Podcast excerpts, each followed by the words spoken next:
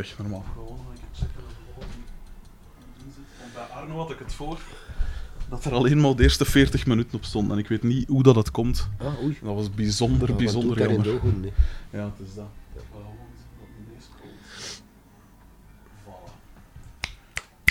Ja, dan zijn we weg. Hè.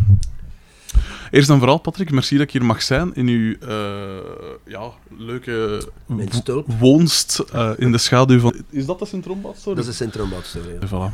Ik ben hier, ik ben in mijn leven nog maar twee keer in Mechelen geweest en het was altijd in Plankendaal. Dus, ja. Ehm, ja, eerst en vooral, ehm, een super basic vraag eigenlijk. Wat is uw, uw eerste herinnering aan muziek? Mijn eerste herinnering aan muziek is een optreden van Claude François in de Ancien Belgique. De in Max? 66. Ik was Cool. vier. Is ook het eerste concert waar ik naartoe geweest ben. Waarschijnlijk niet het eerste concert waar ik naartoe geweest ben, maar die, die die ik, het mij, die ik mij herinner. En, en vrij gedetailleerd zelf. Dus, eh. Oeh, en eh, dan neem ik aan dat uw ouders vrij, vrij muzikaal waren. Eh, wel, een beetje zoals dat iedereen muzikaal was. Eh, optredens waren eh, behoorlijk goedkoper Mhm. voor de gewone werkmens om naartoe te gaan. Dus dat je nog het systeem had van matinees. Cool. En matinees waren meestal goedkoper. Ja? Dus gingen we naar matinees. Dat was in Brussel meestal, want wij, we zijn Brusselaars. Mhm. Ik ben zelf ook een Brusselaar. Eh, en we gingen ook regelmatig naar, naar de Olympia, Amai. die datzelfde systeem toepaste. Dus, Cool. En wij wer- werden overal meegeheuld, omdat er geen babysits waren, of ze konden babysits niet permitteren. Was dikwijls met een bus van, de, van de, eh, de mutualiteiten of de vakbond of Mhm. dat soort dingen. En ja, overal ging ik mee naartoe. Dat heb ik gedaan tot mijn 10, 11 jaar zelf. Amai. Eh, ik heb veel Franse, Franse chansonniers gezien daardoor. Ja. En eh, van wie is uw muzikaal talent dan? Dat, dat is zeer moeilijk te achterhalen, want er is... eh, in mijn rechtstreekse familie zijn er geen muzikanten, behalve ik. Maar mijn oudste zus heeft mij een verhaal verteld, nog niet zo lang geleden trouwens, een jaar of twee geleden, Hm. eh, van een broer van mijn grootvader naar vaderskant. Ja. Eventjes bijverteld dat ik een nakomerke ben, dat ze heel oude ouders had. Echt? Bijgevolg Heel oud. Hoe oud dan? Mijn pa was 48 toen ik geboren ben. Amai. Mijn ma, mijn ma eh, 44. Die waren respectievelijk van 14 en van 8. Dus dat, dat heeft ook in een soort eh, archaïsche muzieksfeer eh, Ja, ja. gedompeld in mijn kinderjaren. Eh, en, en dus ik ben opgegroeid met de muziek van mijn ouders, die muziek was van tussen de twee wereldoorlogen. Ja. Dat was hun muziek. Mhm. En we gingen dan ook naar die artiesten, die waren allemaal op serieuze retour, maar daar gingen we naartoe gaan kijken. En met dat ik een oudere zus heb, die 19 jaar ouder is, eh, heb ik die Les Années Yéyé, dat ze zeggen, en de Ja. rock and roll was de muziek van mijn zus. Dus ik, ik schipperde altijd wat, de, platencollectie bij ons thuis Ja. was een mengeling van die dingen. Vandaar dat ik... eh, Amai, cool. En dus die een broer van uw grootvader? Of Ah ja, ja, dat is daar was ik over bezig. Hè. Eh, dat, de, de- hij trad trouwens onder de, op onder de naam eh, Jean Marty. Of zoiets. Eh, of, nee, Gino Marty. Gino Marty. En die heeft tussen de twee wereldoorlogen had hij een orkestje van Mhm. een tien, ah, een tien mensen, Mooi. eh, een kleine big band, op de dijk van Blankenbergen. Cool. En die zong en hij dirigeerde ook, blijkbaar. Nu, er Amai. bestaan geen opnames van, want dat was zo'n eh, seizoen, eh, seizoenmuzikant. Mhm. Hij was niet professioneel muzikant, maar wel seizoenmuzikant. En ik heb hem blijkbaar ene keer ontmoet. Maar dat kan ik mij niet meer herinneren. Ja. Hoe, en hoe zij dan begonnen met muziek? Allee, het zelf muziek spelen? Het is begonnen toen ik een jaar of twaalf was. Ik, ik was eh, lid van een zwemclub in Blankenberg. Ik deed competitiezwemmen. Mhm. Nu geen goeie, maar dat, was, ja, dat, dat waren mijn maten. Ja. En ik, eh, pro- ik- ik ging altijd om met die die drie, vier jaar ouder waren dan ik. Niet omdat ik vroeg rijp was, maar ik kon met mijn eigen maten niet goed overeenkomen. Ja. En die hadden eh, meestal een platencollectie al. Mhm. En eh, er is één familie, de, eh, de familie Pillen uit Blankenbergen. Dat waren broers en een zus. Mhm. En die hadden plan Dylan en The Who en Neil Young, toch de oudste broer, Peter. En eh, ja, die heeft mij, de, hoe zou ik zeggen, door hem heb ik de smaak te pakken gekregen. Plus hij had ook een, een klassieke gitaar in huis, goedkope, die van zijn zus. en op een of andere manier nam die gitaar vast en ik kon daar, laten we zeggen, muziek uithalen. Ja. En eh, dan kreeg ik van, denk van de zus, een papiertje met mijn eerste vier akkoorden op. Ja. En ik was vertrokken, ze hebben die gitaar nooit teruggezien. die lag dan bij mij thuis. Schitterend. Wij zijn er nog altijd dankbaar voor. Eh, raar genoeg zijn dat zo ook de enige nog van mijn kindertijd en mijn adolescentie, de enige mensen dat ik nog echt zie. Ja, Met wie dat ik bevriend gebleven ben, die tot vandaag de dag maten zijn. Dus. mooi. Cool. En eh, wanneer zij dan in groepen beginnen spelen? Eh, dat was ook zo eind jaren 70 in Blankenbergen. Het eerste groepje dat ik gevormd heb heette Dissonant. Zalig. De titel, naam die de lading dekte, want speelde zo vals als een kat. En dat bestond uit vier, vier akoestische gitaren Mooi. en een saxofoon. Oké. We hebben maar één concert gespeeld. Ja. Dan zijn we gesplit. Creatieve meningsverschillen. Voilà. En ik, voornamelijk ook omdat ik, ik was niet echt een goede gitarist. Ik ben het nog altijd niet. eh, in, in mijn ogen ben ik nu niet zo'n... Ik ben een, een goede gemiddelde. Ik kan mijn plank, ik het zo, zo zeggen. Dat zou ik Maar- zeggen, ja. Het was duidelijk dat ik, dat, ik, dat ik graag zong en dat ik kon zingen. Ik Mhm. kon direct mijn toon houden. eh, en als ik naar muziek luister, was vooral de stem bij mij die, die opviel. Ja. Eh, en ik ben dus vrij vroeg beginnen zingen. Dat was in het begin met een, een, een aantal mensen. De groepen zonder naam, de PS-concerts noemden ze dat in Blankenbergen. Naar PS stond voor Paul Stek. Dat Ah, was een Antwerpenaar die eh, veel ouder was dan. Die was Mhm. al een, een mens van in begin de dertig. En die heette eigenlijk Paul Leemans uit Antwerpen, uit Schoten meer bepaald. En ze noemden hem Paul Stek. Dat is een nauwe maat van Arno trouwens. Ah, ja. Omdat hij een ex-junkie was. Stek. Ja, ja, ja. Zalig. Ja, Al ik bedoel... was zo, je zat direct in een soort gevaar, Ja. gevarenzone. Maar die, mens was oké. Maar we hebben wel ons eerste joint beginnen roken daarmee. En, en dat was de eerste elektrische concerten met een, drum, bas en gitaar. Aha. Paul was een gitarist. Zo Cool. ben ik met covers beginnen. Ja.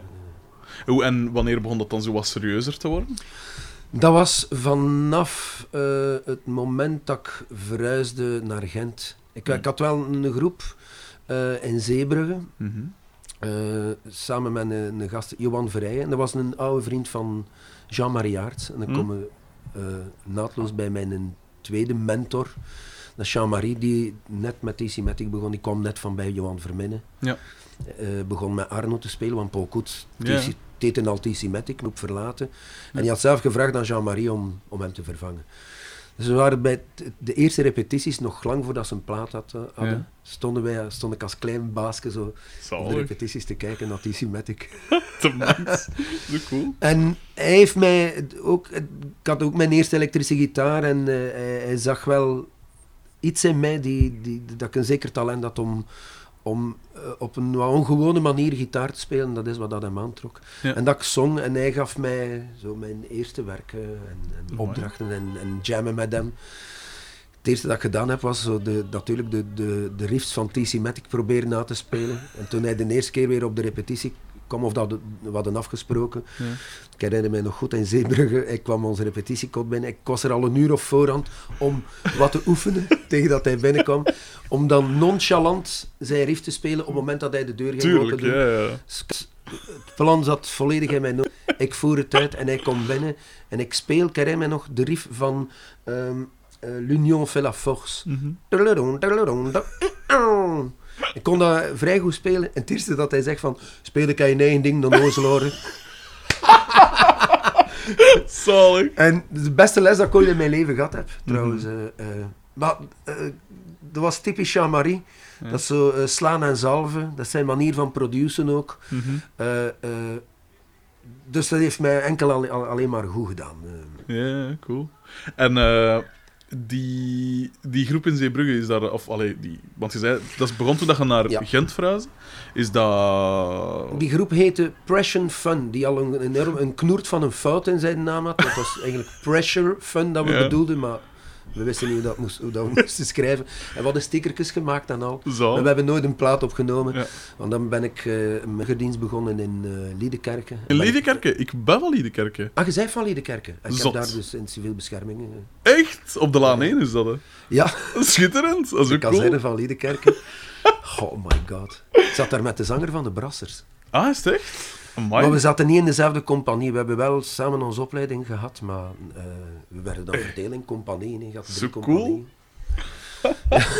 Allee, ik ben letterlijk van Misschien twee kilometer van de kazerne. Maar zo. mij zijn van Prij. van Nuis ook. Ja, juist, voilà. Zo cool. Eh, en eh, die had de... Wat was ik eigenlijk aan het vertellen? Ehm, Uw broer, dat je Ik mijn- werd vanaf dat je naar. Gent... ja. En ik verhuisde dan naar Gent. Ik had dan mijn eerste kot in Gent. En daar ontmoet ik, eh, want ik werkte tussen de, de bedrijven door in een jeugdclub, Ja. de Zwabber. Eh, en daar ontmoet ik eh, eh, Dirk van Gansbeke, die drummer was bij Luna Twist. Mhm. En eh, die eh, Luna is net gestopt. En dan ben ik met hem mijn eerste groep begonnen. Mijn eerste, ernstige groep waar we platen mee opnamen. Ja. was K13. Met Ah, Fons Simons.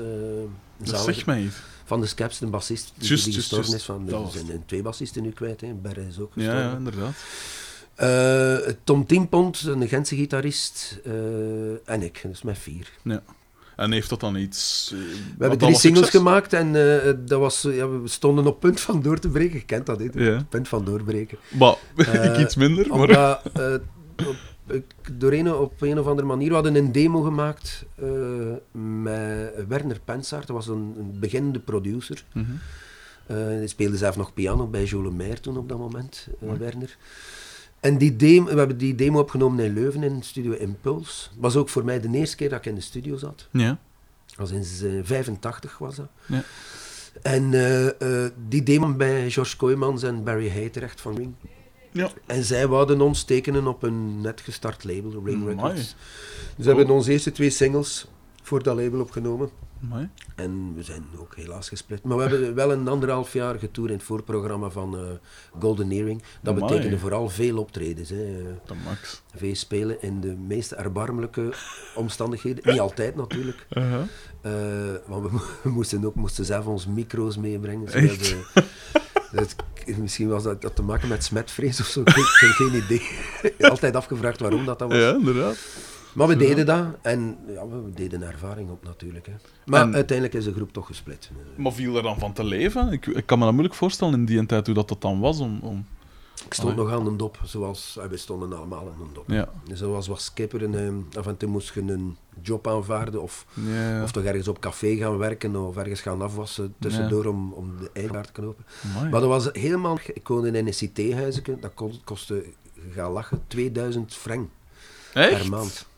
dat, is dat was echt een, een, een krot, hè. Maar Ja, maar ja kan, u, kan u niet schelen. Nee. om de drie maanden werd de gas dan al een keer afgesloten omdat je je rekening niet kon betalen. Dan ging je bij de ander eventjes een maand gaan wonen totdat je het kon betalen. Tuurlijk. De max. Dat is een soort, ja, een leuke, eh, zacht anarchistische periode is dat. Mhm. Fijn, fijn, ik ben blij dat ik dat meegemaakt heb. En het was het anderhalf jaar getoerd met allee, Een anderhalf jaar, ja. van- Zo goed als non-stop eigenlijk. Dan heb je die toch heel goed leren kennen, die gasten. Ja, ja, ja, ja. ja. En George en Barry zijn nog altijd vrienden. Hoe, hoe was dat? Wat voor mensen... Hoe was dat, dat Eh, leven? Wij zijn waren wat we noemen een echte classic rockband. Hè. Die Ja. speelden een set van twee uur en ze hadden dan veertien nummers gespeeld. We zeggen dat ze die nummers... Dat was dan... eh, Altijd dat een werd solo van acht minuten. Het was nu niet op een hoogtepunt van succes. Alhoewel, ze hadden, When the Ladies was wel een hit op dat moment. Mm. En ehm, die hits waren, die, laten we zeggen, incubatietijd was veel langer dan nu. Ja, ja, te maken zal dat er wel. geen internet was natuurlijk. Tuurlijk. Dus een hit die, die ging een jaar mee. Zalig. Ehm, maar het was wel een goede rockband en ja, ik was al als kind was ik een fan van Golden Earring. Mhm. eigenlijk, eh, eh, vooral de, de periode van Ce Soir en zo. Dus, Mhm. goh. Dus ik, dat was wel fijn om je hel- Er waren helden, hè? Tuurlijk. Je- jeugdhelden, ik zal het zo zeggen. Mhm. Maar zijn fijne mensen, eh, absoluut fijne gasten. Die waren uit op dat moment ook al veel gekalmeerd. hè. Ah ja, want ik ging het juist vragen. Dat waren veel erger dan zij. Ah, is het echt? Ah, wel, want ik dacht te vragen, als ik zo verhalen lees... Ik ben nu bezig in een boek van eh Glyn Johns, en dat was zo de, de producer van... allee, Ja, Glenn Johns ken ik. heeft werk bij, allee, bij de grote gedaan. Hè. En daar komen dan wel zo... allee, komen wel verhalen uit, uit voort. Maar hoe, wat- ik kan me dat moeilijk voorstellen in de lage landen. Hoe, hoe, Wel, je moet weten... was dat even? Want- Ja, en, en als land spelen was het misschien nog meer ook een rol dan elders. Want gaat Amsterdam, of laten we Ah, zeggen ja. de grote steden, waren iets vrijgevochtiger Mhm. dan, eh, eh, dan Engeland of de Verenigde Staten. Ja, tuurlijk. Dus je moest oftewel in het de Pantheon horen, wilde de, dat decadent leven van, van de 70s meemaken. Uh-huh. Maar in Nederland was dat één, ze waren daar vroeger en het heeft veel langer geduurd, omdat in Amsterdam konden gewoon een joint op straat roken. vroeger, Tuurlijk, ja. Hoe, en was er dan, was er dan bepaalde... Ai, je, daar, je moet er toch iets van straffe verhalen over houden. Maar zijn er zo dingen dat je zegt van miljard was dat? Wel- je moet niet per se namen noemen. Nee, hè, nee, nee. het, ik- Maar f- ja, ik, ik- en, en ook, het is niet dat ik mij daar ook voor schaam. Ik Mhm. be- beklaag mij dat allemaal niet. Ik ben er ook niet fier op. Maar bijvoorbeeld een, een televisie uit een hotelraam kegelen. Je had, er, je had erover gehoord. Je moest het doen, het moest, het moest. Er was niks aan te doen. Dus ik en Fons en een een of ander Van der Valk. Zwembad. Hè, en ai, kom, we, we gaan het doen. We gingen er ook vanuit dat die kosten wel gedekt gingen zijn door Golden Earring en de entourage. Helaas, niks was minder waar. Zalig. We hebben dus de televisie toch het zwembad ingeke- eh, ingekegeld. Ja.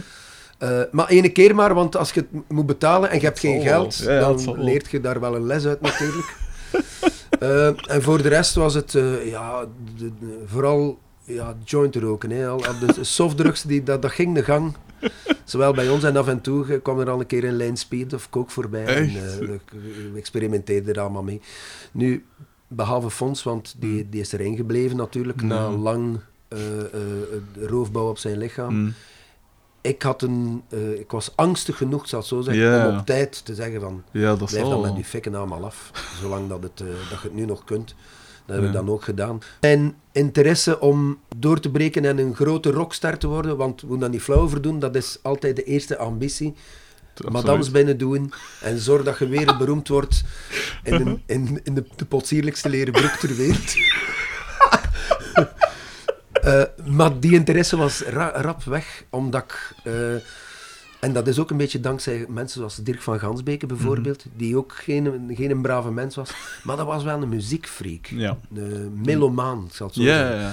En ik was dat ook. Mhm. En de interesse verlegde zich echt naar de muziek. Ja, daar draait het uiteindelijk om. hè. En dan was het, eh waar die groepen gedaan en dan werd ik, werd ik raar genoeg, een beetje door Werner Pensaert, die in Mhm. mij ook wel het talent zag om sessiemuzikant te zijn. Ja, ja. Eh, ik kon op elk instrument dat ik in mijn handen kreeg wel muziek uithalen. Ja. Ik kon wel geen nootmuziek lezen Hm. en ik had geen techniek. Eh, maar ik kon wel musiceren. Ja, ja. En ik was rap en vrij op mijn gemak in een studio. Cool. En dat, daar- daardoor ben ik echt sessiemuzikant geworden. En is mijn interesse voor sessiemuzikanten beginnen groeien. Ineens had ik andere helden zoals Chris Pedding eh, of Kate St. John eh, Mhm. of Carol Kay bijvoorbeeld. Ja, Dan het zal wel. las ik de, de, de credits van een plaat. Het zal wel, en ja. dat waren de mensen En die ik hadden. altijd weer ook, hè. Ja, Heb je die documentaire gezien van... eh, Johnny Tedesco.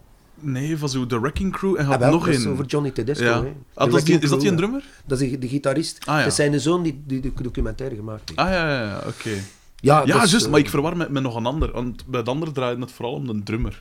Ron Hal Blaine. Ik, ik zou het niet weten. Van, eh, ook dezelfde van de Wrecking Crew? Ik, Want dat is Hal Blaine, hè? Nee, ik heb hem gezien over dingen. Over... eh, oh, toen maar. Ja, allee, het zo twee... Min of meer hetzelfde concept. Zo echt een, een soort vaste crew van, van dat samen musiceren. En Ah, dan ja, ook zo ja, op, ja. op superveel bekende platen. Ja, Maar eh, ja, inderdaad, iemand gelijk Carol Kay, dat is... Dat is als je die dan ook ziet, dat is schit. Dus mijn ex-schoonmoeder gelijk daarop. Echt? ja.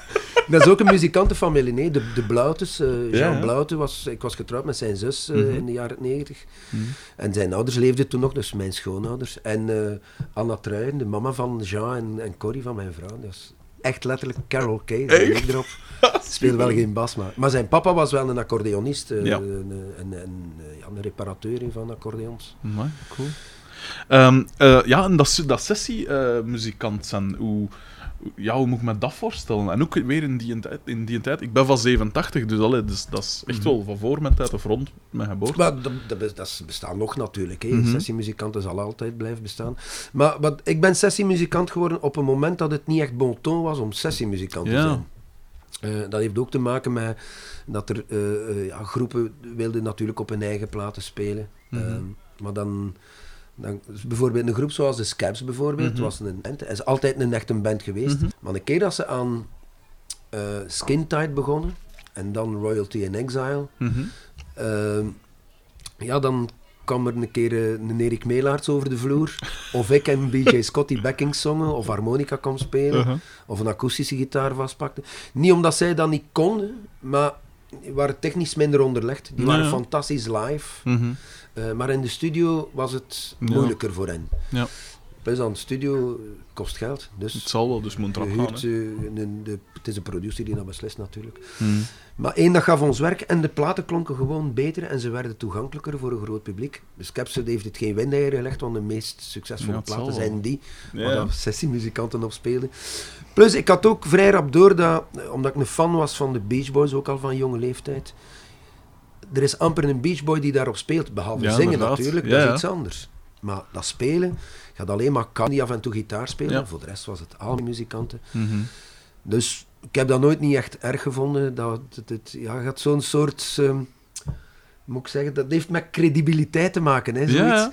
Je zei, de ene is al gevoeliger aan credibiliteit dan de andere. Mhm. En van mij is dat iets dat mij nooit heeft kunnen schelen. Ik- Je m'en fout, echt waar. Het kan mij echt geen zak schelen. De Uh-huh. credibiliteit, dat is voor mensen die er geen hebben. Mhm. En die er op, angstvallig, angstvallig op zoek naar zijn. Mhm. En ik heb van mezelf altijd gevonden dat ik credibel genoeg was om, muziek, om muzikant te zijn. Dus niet meer dan dat. Is ook simpel, als je iets wilt doen, allee, of allee, zie gewoon dat je eh, achter de dingen staat dat je wilt doen, dan, dan maakt dat niet uit of dat je Ja. allee, credibiliteit. Ik denk dat dat ook een soort, allee, in mijn ogen dan misplaatst schuldgevoel van een muzikant, Hm? eh, zeker in België en in Vlaanderen specifiek, Hm. dat is on- onze zware katholieke achtergrond, dat, iedereen sleurt die mee, Ja, ja, dat is, dat is waar. absoluut. En van dat, daar, die drang naar stabiliteit is zich losrukken, losrukken Ja, ja. Uit, uit die Vlaamse klei. Er is niks verkeerd mee, hè, versta me niet verkeerd. Nee. Eh, maar de, de- het feit dat ze zo neerkeken op sessiemuzikanten, kwam daaruit compensatiegedrag. Ja. Eh, en eh, je had natuurlijk mensen die talent genoeg hadden. Iemand zoals bijvoorbeeld Mauro Pavlovski, die is Mhm. wel van mijn generatie, dacht ik. Die is van 62, Ja. van 63. Eh, die kan zo goed spelen, die is zo goed met elk instrument. Die heeft natuurlijk geen sessiemuzikant nodig. nee, die kan niet. het... Maar ja, hij is een uitzonderlijk getalenteerde Ja, mens. zal. Pascal de Wezen van hetzelfde. Hm. Dus, Ehm, de, wa- wat ik me dan ook... Allee, ik kan me voorstellen, zeker als, als, als je sessiemuzikant bent, waarbij dat alles draait om... om, om allee, uw vak is om, het- om de nummers beter te doen klinken dan, dan wat dat de oorspronkelijke muzikant eh, doet. Zij dan ook heel erg met gerief en uw eigen sound. Sowieso moet je je aanpassen aan de sound dat ze willen. ja, ja, ik snap Maar- wat je wil zeggen. Maar Eh, ik kan me wel voorstellen dat je bijvoorbeeld heel specifieke voorkeuren hebt qua gerief of qua... Ja, in mijn geval niet. Ik ben geen, hoe zou ik zeggen, ik lees geen muzikantenporno. Als het dan toch over porno gaat, dan hou ik het bij de echte porno. Maar, geen maar geen gitaarboekjes of, Ja. of, of eh, materiaalboekjes. Eh, Meet Music lees ik echt niet. Dat is, dat is, een- dat is van een site dat, dat, dat geen naam heeft. Ja. Maar ik heb natuurlijk wel mijn, eh, ehm, eh, mijn voeling met mijn instrument. Als Ja. ik steelgitaar speel, speel ik op één steelgitaar. Ik, heb, ik, heb er, ik heb er zes, maar ik gebruik er maar één. De andere vijf Cool. die zitten oftewel in een koffers of die gebruik ik op een repetitie. Of als er ergens, Mhm. er zijn er twee uitgeleend. Eh, maar er is één, mijn een, eh, Rocket 110 van National. Mhm. Maar dat dat beste instrument in de wereld, Mhm. dat betwijfel ik. Het is het beste Voilà, instrument ter wereld. Dat is gewoon omdat ik daar goed op speel. Dat, dat, het ligt in mijn hand. Ja. Dus dat, heeft, dat is personaliseren van iets. Hè. Mhm. Dus in die zin, natuurlijk. Ja. eh, Ja. En, en gewoon Maar het is geen dure gitaar. Ah, ja. het, is, het, is het, is niet de- het, is een vintage, hij is van 57. Ik denk dat hij veel geld waard is. Maar ik heb hem voor 10.000 frank gekocht. destijds. Amai. Dus ik heb er nooit veel geld... Ik heb nooit echt veel geld aan instrumenten uitgegeven. Mhm.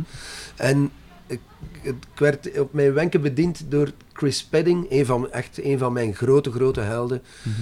eh, die, al, die telkens als ik hem zie spelen, met wie dat het ook was, of dat met John Cale was of met zijn soloconcerten. Ik heb hem tot en met Shirley Bassey heb ik hem zien spelen. Mooi. En hij speelde altijd op die een- zo'n eh, Les Paul Jr. Mhm. Maar die had maar één knop. Wat heeft, wat heeft hij gedaan? Hij heeft er gewoon een ene afgedaan. De, De toon de, toon, de Ja. toon heeft, die, die staat open, dus die is niet meer nodig. En heeft van een oude gasfornuis de knop opgezet, omdat hij niet graag met volumepedalen werkt. Ah, dus hij ja, gebruikt volume, om eh, het volumepedaal effect te doen, Ja. doet hij met, met die knop. Cool. Zo'n grote knop is gewoon handiger. Ja, het zal wel. Terwijl dat is geribbeld, dus dat schuift niet uit uw hand. Ja, Heeft hij dat erop gezet. Cool. Toen hij in de laatste show kwam, want hij is een keer te gast geweest in de Mhm. laatste show, dan vroeg een keer of ik op zijn gitaar mocht spelen. Ik dacht van, nu heb ik hem. De gitaar. Dat was daar gewoon niet op te spelen.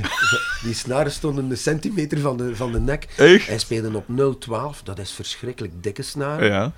Dat gebruik ik op een akoestische gitaar, hij op een elektrische gitaar. En die klonk vals, maar ik kreeg dat niet juist, geen noot juist opgespeeld. Hij neemt zijn gitaar vast en dat klinkt als Chris Padding. Dat max. Dus je ziet maar, Ja. je wordt bevestigd in het feit dat het is een instrument die gepersonaliseerd is. Mhm. En uw gewone gitaar, want je zei dan van uw, uw stijl. ehm, wat, wat voor iets, wat, voor iets wat, wat draagt op dat vlak uw voorkeur weg? Van, Ik hou van Fender gitaren, Mhm. een Telecaster draagt mijn voorkeur weg omdat dat een werkgitaar is. Mhm. Ik ben ook geen solo-gitarist, of ik speel dat maar zelden. Mhm. Dus ik ben echt een ritmegitarist. En om te hakken en Ja, ja. En je kunt die mes meesteren en die kan daar tegen. Een Gibson kun je dat niet doen. Eh, en dat is waarschijnlijk een beetje omdat ik dat geluid, die attack, eh, heeft meer attacken. Dat zijn single coil eh, elementen. eh. Dat hoor ik liever. Allee, het gewoon, ik, dat, is mijn, dat ligt beter bij mijn stijl van spelen. Ja. Als je het een stijl kunt noemen. Want de stijl van spelen, dat is... Dat heeft, dat, heeft meest, meestal te maken met het wegmoffelen van, van die beperkingen. Hè. Dan noemt je dat maar een eigen stijl. Inderdaad. Eh, bij, ik, ik las, want ik had natuurlijk een, een, een minimum aan research gedaan, maar ik las dat je bijvoorbeeld ook meegespeeld had op, op platen van Adamo. Hoe, Ja, wat voor iemand? Wat voor, heb je dan veel contact met, die, met de artiesten zelf, of gaat dat meestal via... eh, ik neem aan dat je het meest contact wel hebt met de, met de producer of zo. Of, of- producer of het managementbureau die je belt voor, voor die dingen. En, en je krijgt op, als je goed werkt in de studio, en ik leverde direct vrij goed werk in de Mhm. studio, is te zeggen, ik werkte rap. Mhm. Zonder dat ik een noot kon lezen, kon ik, moest men maar een keer iets voorzingen of voorspelen Ja. en ik kon het onthouden. Dat is omdat ik niet kan lezen, dat ik een beter ontwikkeld Ja, ja. geheugen heb. Hè. Mhm. Eh, maar in het geval specifiek van Adamo, eh, Salvatore, Mhm. eh, die is er altijd bij. Hij zong alles voor, Fantastisch, hè, met zijn Schitterend. heese stem. Ja, en dat is een, zo'n charmante, een, echt een is Siciliaans in zijn geval, ja, ja. een charmante Italiaan, die verleidt u. Hè. Eh, eh, hij verleidt u om goed, goed werk te leveren. En dat, dat was ook van wanneer dat ik sessiemuzikant werd. Mhm. De beste producers en de beste artiesten zijn die die u verleiden om beter te, om Ja, beter te presteren dan dat je, om voilà. je boven zelf te, te gaan uitsteken. Ja. En in het geval van Salvatore is dat zeker zo. Mhm. Van, een schone anekdote er rond. dat een fijne vent is. Eh, het is voor, denk voor eh, eh, tweede, tweede album. Allee, het was niet zijn tweede album, maar het tweede album waar ik voor werk. Ja. Eh, we beginnen om 9 uur s morgens, vrij vroeg. Mhm. 12 uur pil, boem, midden in een nummer. On va manger. Het zijn Italianen, hè? ja, tuurlijk. Schitterend. Dus wij gaan naar het restaurant. En er waren twee Nederlandse muzikanten ook. namelijk de gebroeders Hollestelle. David Mhm. en... Ik weet niet meer hoe dat een ander heet.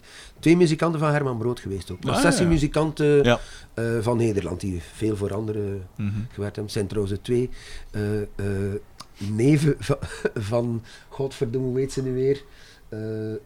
Ik geef je een roosje, een roosje. Ah, Een- ja, dingen. Ik kan er ook niet op komen. allee. Maar ik ken het wel. dat, zijn daar, dat zijn daar twee neefjes. Hè. Schitterend. En dus die waren daar ook. En Nederlanders hebben geen eetcultuur. Dus een Dat is wel duidelijk, hè. de kaas met een glas karnemelk, 20 minuten en de pauze is voorbij. Uh-huh. Met Italianen zitten twee à drie uur aan Ah, tafel. voilà. Terecht. Dus die gingen mee naar het restaurant en die vroegen gewoon een voorgerechtje met gedacht van we gaan direct. En die werden maar pissiger en pissiger omdat Adamo en wij ook, want ik ben een Bourgondier, Terecht. aan, en ruzie maken over eten terwijl je aan het eten bent. Wat dan vrij plezant is. Hè. Tuurlijk. En dat was zo gezegd een clash van cultuur in een muzieksessie. Zalig. Dus fi- Cool. een fijne mens, eh, Ja. de Salvatore. Maar ik, meestal als ik sessies deed, de meeste artiesten en producers zijn fijne mensen. Eh, Als het gaat over het werk, Mm. dan gaat het over die ambacht. Hè. Ja, ja, tuurlijk. En je gaat, ik ga niet naar een sessie met een, een mening over muziek. Ik hoor geen mening te hebben over, Nee. over de muziek. Dat, die, op dat moment moet ik mijn werk doen. En Mhm. dat is voor mij goed genoeg. Mhm. Op, op, wie, op welke platen, of, of ja, met wie heb je zo al samengewerkt in, in die tijd? Op, op welke platen kunnen we bijvoorbeeld? Een aantal van, eh, eh, van John Terra, die trouwens een, een goede vriend geworden is van Mhm. mij, dat ik tot eh, vorig jaar nog ge- getoerd heb. Eh, we deden, we hadden zo ons, eh, ons gezamenlijk project van dingen dat we nooit voor ons eigen publiek zouden doen.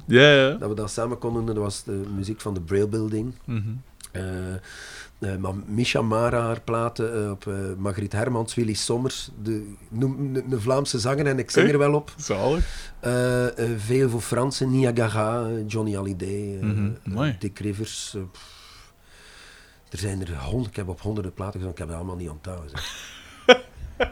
De Scaps, vier albums. eh, Raymond, Bart Peters. Mooi. Allee, het, zijn er, het, is- het is ma- massaal veel.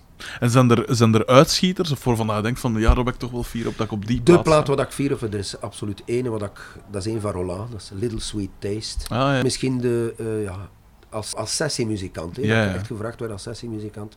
Maar wat ik zowel van wat ik er zelf op gespeeld heb en wat dat die nummers voorstelden en dat ik graag hoorde, eh daar ben ik doodfier op. Die, Ja. ik weet zelf niet of dat een succesplaat was van hem, maar dat is een vrij goede plaat. Ja. Absoluut. Cool.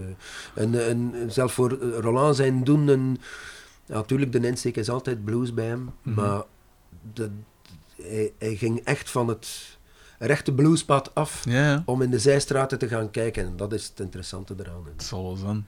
En zijn er eh, mensen of artiesten of zo waarbij dat je waarbij dat echt wel of sessies of zo dat echt tegenviel dat je dacht van fuck dit wil ik toch niet te veel niet meer, niet meer meemaken of zo of, Eh, tegenvallende of die moment niet meer vragen. Ik- Misschien heb ik het verdrongen. Hè.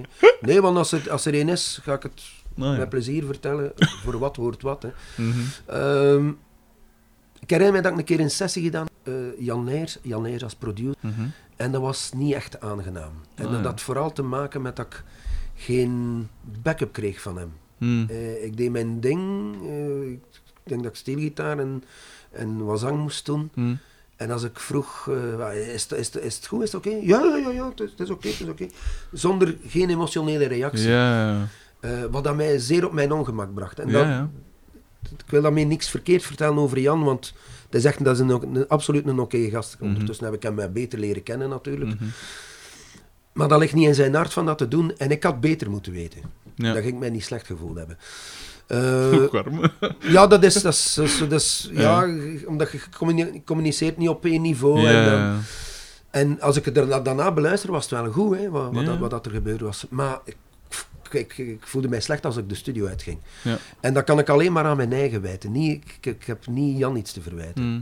Eh, maar voor de rest, eh, ik, ik heb de enige slechte ervaring dat ik gehad heb, en dat is, ja, kun je dat dan onder, ja, je bent een sessiemuzikant op dat moment, is in de laatste show, ons geval met Chris Isaac. Ja, dat weet ik. Eh, dus Chris Isaac was te gast. Mhm. Eh, hij komt binnen en de eerste zin, dat hij kijkt zo een keer rond. En hij zegt tegen zijn gevolg, ervan uitgaan dat we geen Engels begrepen, zegt hij de volgende zin aan. I think we're among primitives. Oh! En wij horen die zin natuurlijk. En we kijken zo naar elkaar. Dus is dat nu een grap of... Het was geen grap. eh.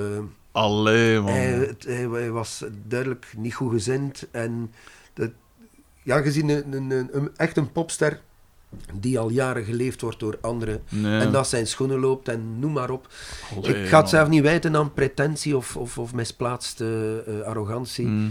Eh, op dat moment was dat absoluut niet leuk. En het is uiteindelijk mij vlak voor de opnames dat ik uit mijn sloffen geschoten ben tegen hem. En gezegd van, Peken, als je nu denkt, dan, if you, if you don't like it here, just walk off. We play anyway. Schitterend. En hij schrok zo, want niemand reageert, durft daar iets Ah, tegen nee, te ja. zeggen. En hij schrok zodanig dat er iemand wel reageerde, dat hij zich excuseerde. Schitterend. Maar dan was het kwaad al geschied. Enfin, die dag hebben we het toch doorgebracht. dus Alles is goed verlopen. Er heeft geen kat daar iets van gemerkt. Mhm. Eh, maar dat was echt niet aangenaam. Hij heeft nog lang blijven hangen, tot, totdat je uiteindelijk daar toch een keer dieper over nadenkt van, maar waarom is iemand zo? Ja, ja. Want dat is voor niks nodig. Hè? Ah, nee, tuurlijk. Dan, dan weet je dat, dat ja, die, die, hij, hij was aan jetlaggen. Mm. Hij was al, ik weet niet hoe lang on- onder de baan, die was al een jaar op tour zonder thuis jaar. te komen. Dus die baalt zoals ieder normaal mens baalt. Mm. En dan Hmm. zat ik ook te denken, heb jij nooit een keer u, ja, het, allee, het, het, het misplaatste pressie tegen iemand gebruikt? Mm. En dan moest ik toegeven dat ik dat ooit een keer zelf gedaan had, weliswaar op café en op een heel ander niveau natuurlijk. Ja. Maar inderdaad, Mm. er zijn momenten dat, je, dat, dat de, de nulmeri- nulmeridiaan door je kont loopt en dan moet, zijn er gelukkig anderen die Dat je naar beneden die trekken. naar ja. beneden trekken. Ja. Dus ik zal het hem niet verwijten. Het verwijt is niet gebleven, ik zal het Ja. zo zeggen. Dus alles vergeven en vergeten. Mhm. ik ga zo niet nog weer komen op, op, op de laatste showband natuurlijk. Eh, want ja, je hebt dat jaren gedaan, hè, als ik me niet vergis. Twaalf. Twaalf, Twaalf jaar, miljard zeg. Ehm, maar zo gelijk die terug naar dat sessie eh, gegeven. Hoe, hoe, hoe worden dan betaald? Is dat per dag? Is dat per, per, per is dat met, met Vroeger was er royalties? echt Is dat een, met... een echte... eh, wel, royalties niet natuurlijk, dat krijg je niet. Maar je hebt wel eh, wat dat vroeger heette, dat Uradex. En nu is dat Playwright. Ah ja. Dat is een, een, een wettelijk, eh, dat, Hmm. dat de auteursrechtenvereniging regelen. Hoe dat het juist in elkaar zit, weet ik ook niet. Want ik ben niet de mens die het boekje van Saban doorbladert. Ja, nee. Van mij gaat dat direct bij dat papier. Uh-huh. Ik bedoel- dat niet zonder respect natuurlijk, want Nee, maar ja, maar dat is... dat, is, dat interesseert mij niet. Mm. Eh, maar dat wordt opgevolgd, dat is, eh, je hebt gehoord voor je sessie betaald. Vroeger Ja. was dat, ik herinner mij nog, eh, dat heeft, jarenlang was dat 7500 frank. Amai. En dan het equivalent. Per dag? per sessie. En een sessie Ah ja, was eigenlijk drie uur. Mm. En als je, boven die drie, als je meer dan een half uur boven die drie uur Mm. werkte, dan kreeg je een tweede sessie betaald. Amai. Of gaat een dagsessie en dan was het een deal maken. Mm. Dat was dikwijls eh eh, eh, 15 of 20.000 frank per dag. ja. En in die tijd dan Belgisch geld. Ja, ja, ja, werd goed betaald. Hè. Daarmee was uw, uw huur van 2000 frank Absoluut. direct... het, eh, van, het is maar wanneer ik sessiemuzikant was, dat ik echt professioneel muzikant kon zijn. Mm. Hè. En maar had het dan werk? Want eh, dat, dat lijkt me ook zo... Ik heb een tijd lang heel veel werk gehad. Ah ja, ja. Ik moet ook bij zeggen, de reclamewereld vroeger, Ah, ja, ja. zeker als zanger, Ja, dat kon al een keer een slag slaan. dat zal wel. Eh, vroeger was, er werd schandalig veel geld ge- uitgegeven aan reclamespots. Maar schandalig veel geld, met de nadruk op schandalig. ik heb al een, keer, al, alle, laten we zeggen, vier, vijf keren geluk gehad Mhm. in mijn carrière om daar 250.000 frank voor een sessie die mij een kwartier werk gekost heeft. Wat? Met alle gevolgen van dien, want ik- je, verdient veel geld, maar ja, ik doe. Ik, ik, eh, eh, je, je- je- natuurlijk, je, je hebt dat geld, je, wilt, je, hebt dat, je kunt dat verdienen. Zegt, Peken, dat zijn Ja, ja. twee gitaren. Dat was letterlijk twee gitaren en, en feesten. Hè. Alles, Zo. ik heb er geen frank van over. Maar zoiets, dat mogen we wel opbrassen. Dat vind ik ook. Van die, of van die, van die grote scores, gelijk dat ze deelde mijn geld met mijn vrienden. Dus Ah, nobel besteed. Ik heb dat ook. Ik heb dat ook. Dat ik zelfs, want ik ben ook niet van... Ik ben zeker niet van rijk aan afkomst. Verre van zelfs. En opgegroeid met enkel mijn ma. Eh, of toch vanaf mijn tien jaar. Eh, en ook al had ik geen, geen frank of, of, of toch heel, heel weinig, dan werd dat nog altijd gedeeld. Ik geef dat gewoon altijd... Ik geef dat altijd uit. En helaas ook veel aan muziek gericht. Ja, voilà, kijk, ja. Dat is... En plus wat dat er ook was, ik, als ik eh, eh, eh, veel geld verdiende met een sessie, en dat was ook een, een periode, vooral de jaren 90 Hm, tot 2002, hm, want dan viel de markt voor, volledig in elkaar ook, dus hadden we gewoon veel minder werk. hm. Ehm, ehm, maar ik heb ook veel sessies gedaan als dat voor, bijvoorbeeld voor die plaat van Roland, daar ben ik niet rijk van geworden. Eh, Mhm. Maar dat deed mij zoveel plezier. Eén, omdat het een vriend is, Ja. en omdat die muziek u aanstaat. En dat, in, in het geval van Roland was dat een geweldig eh, totaalpakket. Het is uw smaak, je doet wat dat je graag doet. Ja, ja. Je, eh, dan moet je, kan me niet je volledig. betaald voor wordt of niet. Dat. Ook een schone anekdote rond die sessie met, rond Little Sweet Taste. Ja. Een jaar later, hij werd dan 50 jaar, want hij was 49 als hij die plaat opnam.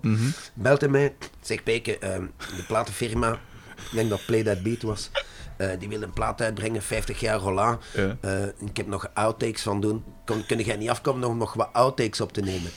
Wat het begrip outtakes in een ander perspectief stak. Ja, voilà.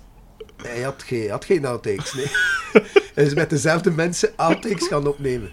Ze hebben eigenlijk de kluit belazerd, maar hij had ook geen nummers. We zijn beginnen jammen en er zijn er twee, drie dingen uitgekomen die dan op die plaat beland zijn, die drie maand later uit de handel werd genomen, omdat nog een andere platenfirma ook een plaat uitbracht, 50 jaar Roland. En de ene moest, de ene van die mo- heeft, heeft- Zo raar. ja, Maar als je Roland zo... Ja. Maar bij Roland verbaast me dat dan wel niet. Dat soort voilà. Het is, chaos. eh, het is chaos, chaos en anarchie. Ja, En maar goed ook eigenlijk, want dat, maakt, dat houdt een boel levend.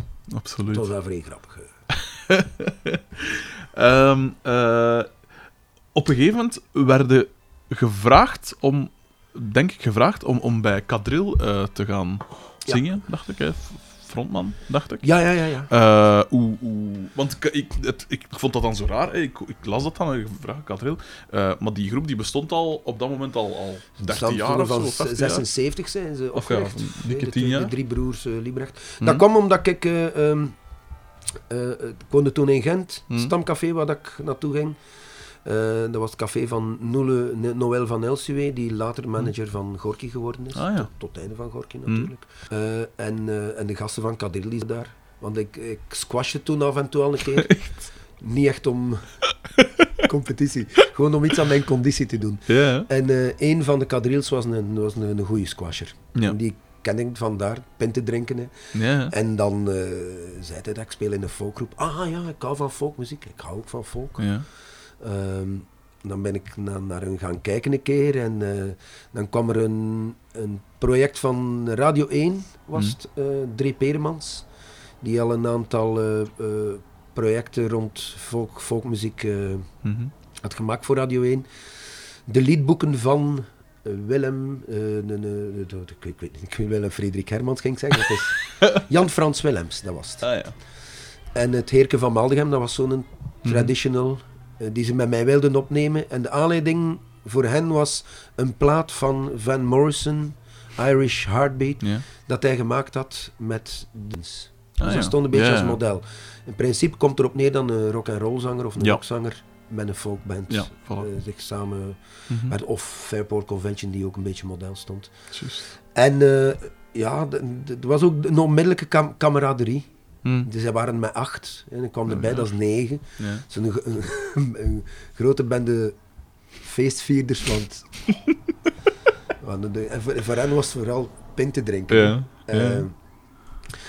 en dus ben ik dat blijven hangen, op een heel natuurlijke wijze. En Mm. ben, ben ik de zanger geworden van Kadril. En we hebben, eh, denk twee, eh, eh, nee, één studioplaat en één live album opgenomen. En niet lang- zoveel platen, maar negen jaar heb ik Negen jaar toch? Ah, mooi. Dat is ook weinig, eh, moet ik het zeggen, output van negen jaar, twee Ja, platen. maar dat is, dat was, daarom ben ik er ook uitgegaan, Ja. omdat het zo traag ging. Hm. Plus dat ik, dat ik al van in het begin had gezegd van, ja, ik, ik ga dat nu doen, ik, ik, ik kan muziek Hm. en ik heb niet anders te doen. Eh, eh, en dat is gewoon, dat is een, een, een uit de hand gelopen grap, zou ik kunnen zeggen, die veel langer geduurd heeft. En Hm. met al- alle plezier trouwens. Hè. Maar het stagneerde omdat ik, ik, denk dat ik eh, een repertoire vier jaar aan een stuk hetzelfde repertoire heb gezongen. Oh, oei. En dat begon mij echt tegen te dat is heel lang, dat is. Ehm, en ja, dan, dan ben ik maar eh, mijn, eh, iets anders. Dan ben ik Jan Hmm. Houtkiet leren kennen. En, Ja. Dat was alweer iets anders. Ja, want hoe, hoe, in, wel, in welk jaar zijn met Kadril gestopt? Met Kadril ben ik gestopt in, wacht even, we zijn begonnen Ongeveer. in 90 en 9, 98, en 98, eind Ah, ja. 98 ongeveer. Het was bijna negen jaar. Ja.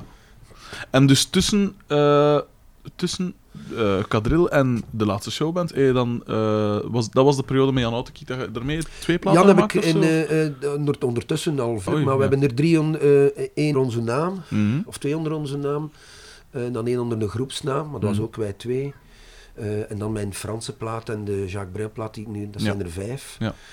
Eh, maar de- die, die, die kruisen elkaar. Hè. Ja. Ik, ik heb Jan in 94 leren kennen. Ja. Dus dat is ook al 22 jaar geleden ondertussen. Dan spelen we ook ja. nog met Kadril. Eh, Jan en ik eh kruisten elkaar ook bij de Skeps, want hij was organist bij de Skeps. Ah, dat wist ik niet. Ik heb drie, vier concerten nog met hem gedaan als hij erbij gekomen. En dan ben ik bij de Skeps weggegaan, Mhm. live. Ik was ook sessiemuzikant als live muzikant. Ja, ja, tuurlijk. Met Dirk Blanchard heb ik lang gespeeld. Met, eh, heb ik ook een plaat, eh, twee, drie platen meegemaakt. Eh, de groep dat we hadden samen was Dirk Blanchard en de Groove Quartet. Ja. Wat voor iemand is Dirk Blanchard?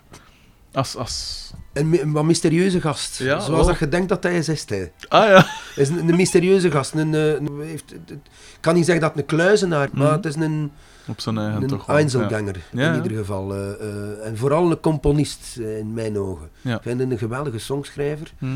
En producer heeft voor de Elisa Wout. Ah. Wat heeft hij allemaal niet gedaan? Dat is ook een pak. Ik ging ook af en toe sessies doen voor hem als hij producer was. Een zeer fijne mens. Hmm. De, een Einzelganger. Beter Ja. kan ik hem niet omschrijven. Hmm. Eh, En Jan Autokiet, wat voor iemand is die in de in, in? Mr. Ratio, hè. Verstrooide professor. Ja? Eh, en maar een geweldige muzikant. Hij is Hmm. een, eh, ik kan niet zeggen dat hij de grootste, grootste technisch wonder is op piano, maar hij is een absolute improvisator. Hm. Hij heeft, heeft lak aan alle regels, ook die die hij geleerd heeft, want hij heeft een klassieke opleiding gehad. Mhm. Maar dat is een van de weinige mensen die ik ken die een klassieke opleiding gehad heeft, die daar boven staat. Ja. Die, die, kan opzij leggen kan, ja. en als hij het nodig heeft, terug weer kan oppakken. Mooi. Dat is, dat is briljant, vind ik geweldig. Mm. En hij is een heel rationele mens. Een, eh, ehm,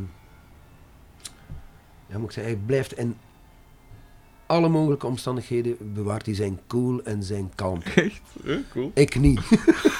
ik ben een emotionele mens, eh, eh, Hm. eh, intuïtief. Hm. Jan is, is, eh, is niet berekend, hè, dat Nee, wil nee. ik niet zeggen, maar hij ziet door, door alle bullshit heen. ja, de cool. blaasjes dat ik mezelf wijs maak, daar kijkt hij doorheen. en daarom ook een perfect eh, eh, klankbord voor mij. Ah, ja, het zal wel. De reden waarom dat wij samen speelden was, dat wist ik na vijf minuten dat we de eerste keer eh, samenwerkten. Hm. Dat was voor, denk ik, voor iets voor Radio 1. Bril op 1. hè. Kijk, de, de- de cirkel is eigenlijk een beetje rond met nu mijn brilprogramma. Ja, ja. Dat was onze eerste samenwerking en ik wist minuten van, wij horen bij elkaar. Ja, En hij dacht het ook, alleen hij zei dat niet. Ra- rationeel en Ja, ja. cool mens zijn. tuurlijk. Eh, en voilà, we zijn nooit gestopt met samen te werken. Mhm. Plus dat het ook nooit...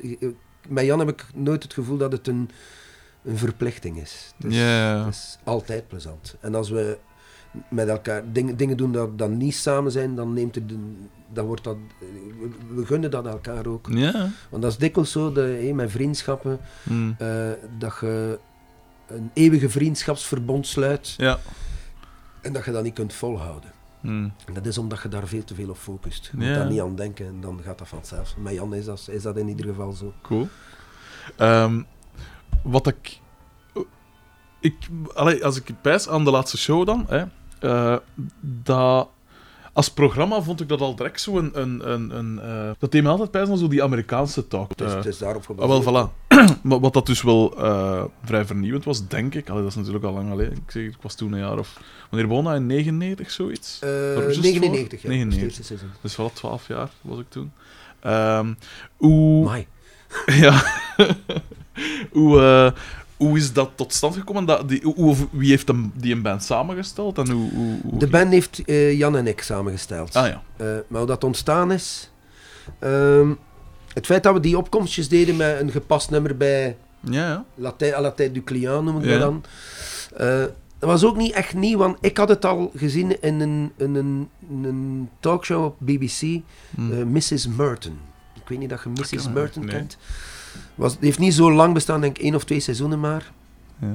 En het was haar man die de, de houseband Ah. Dat was Peter Hook mooi. van New Order. Ja, en Joy Division.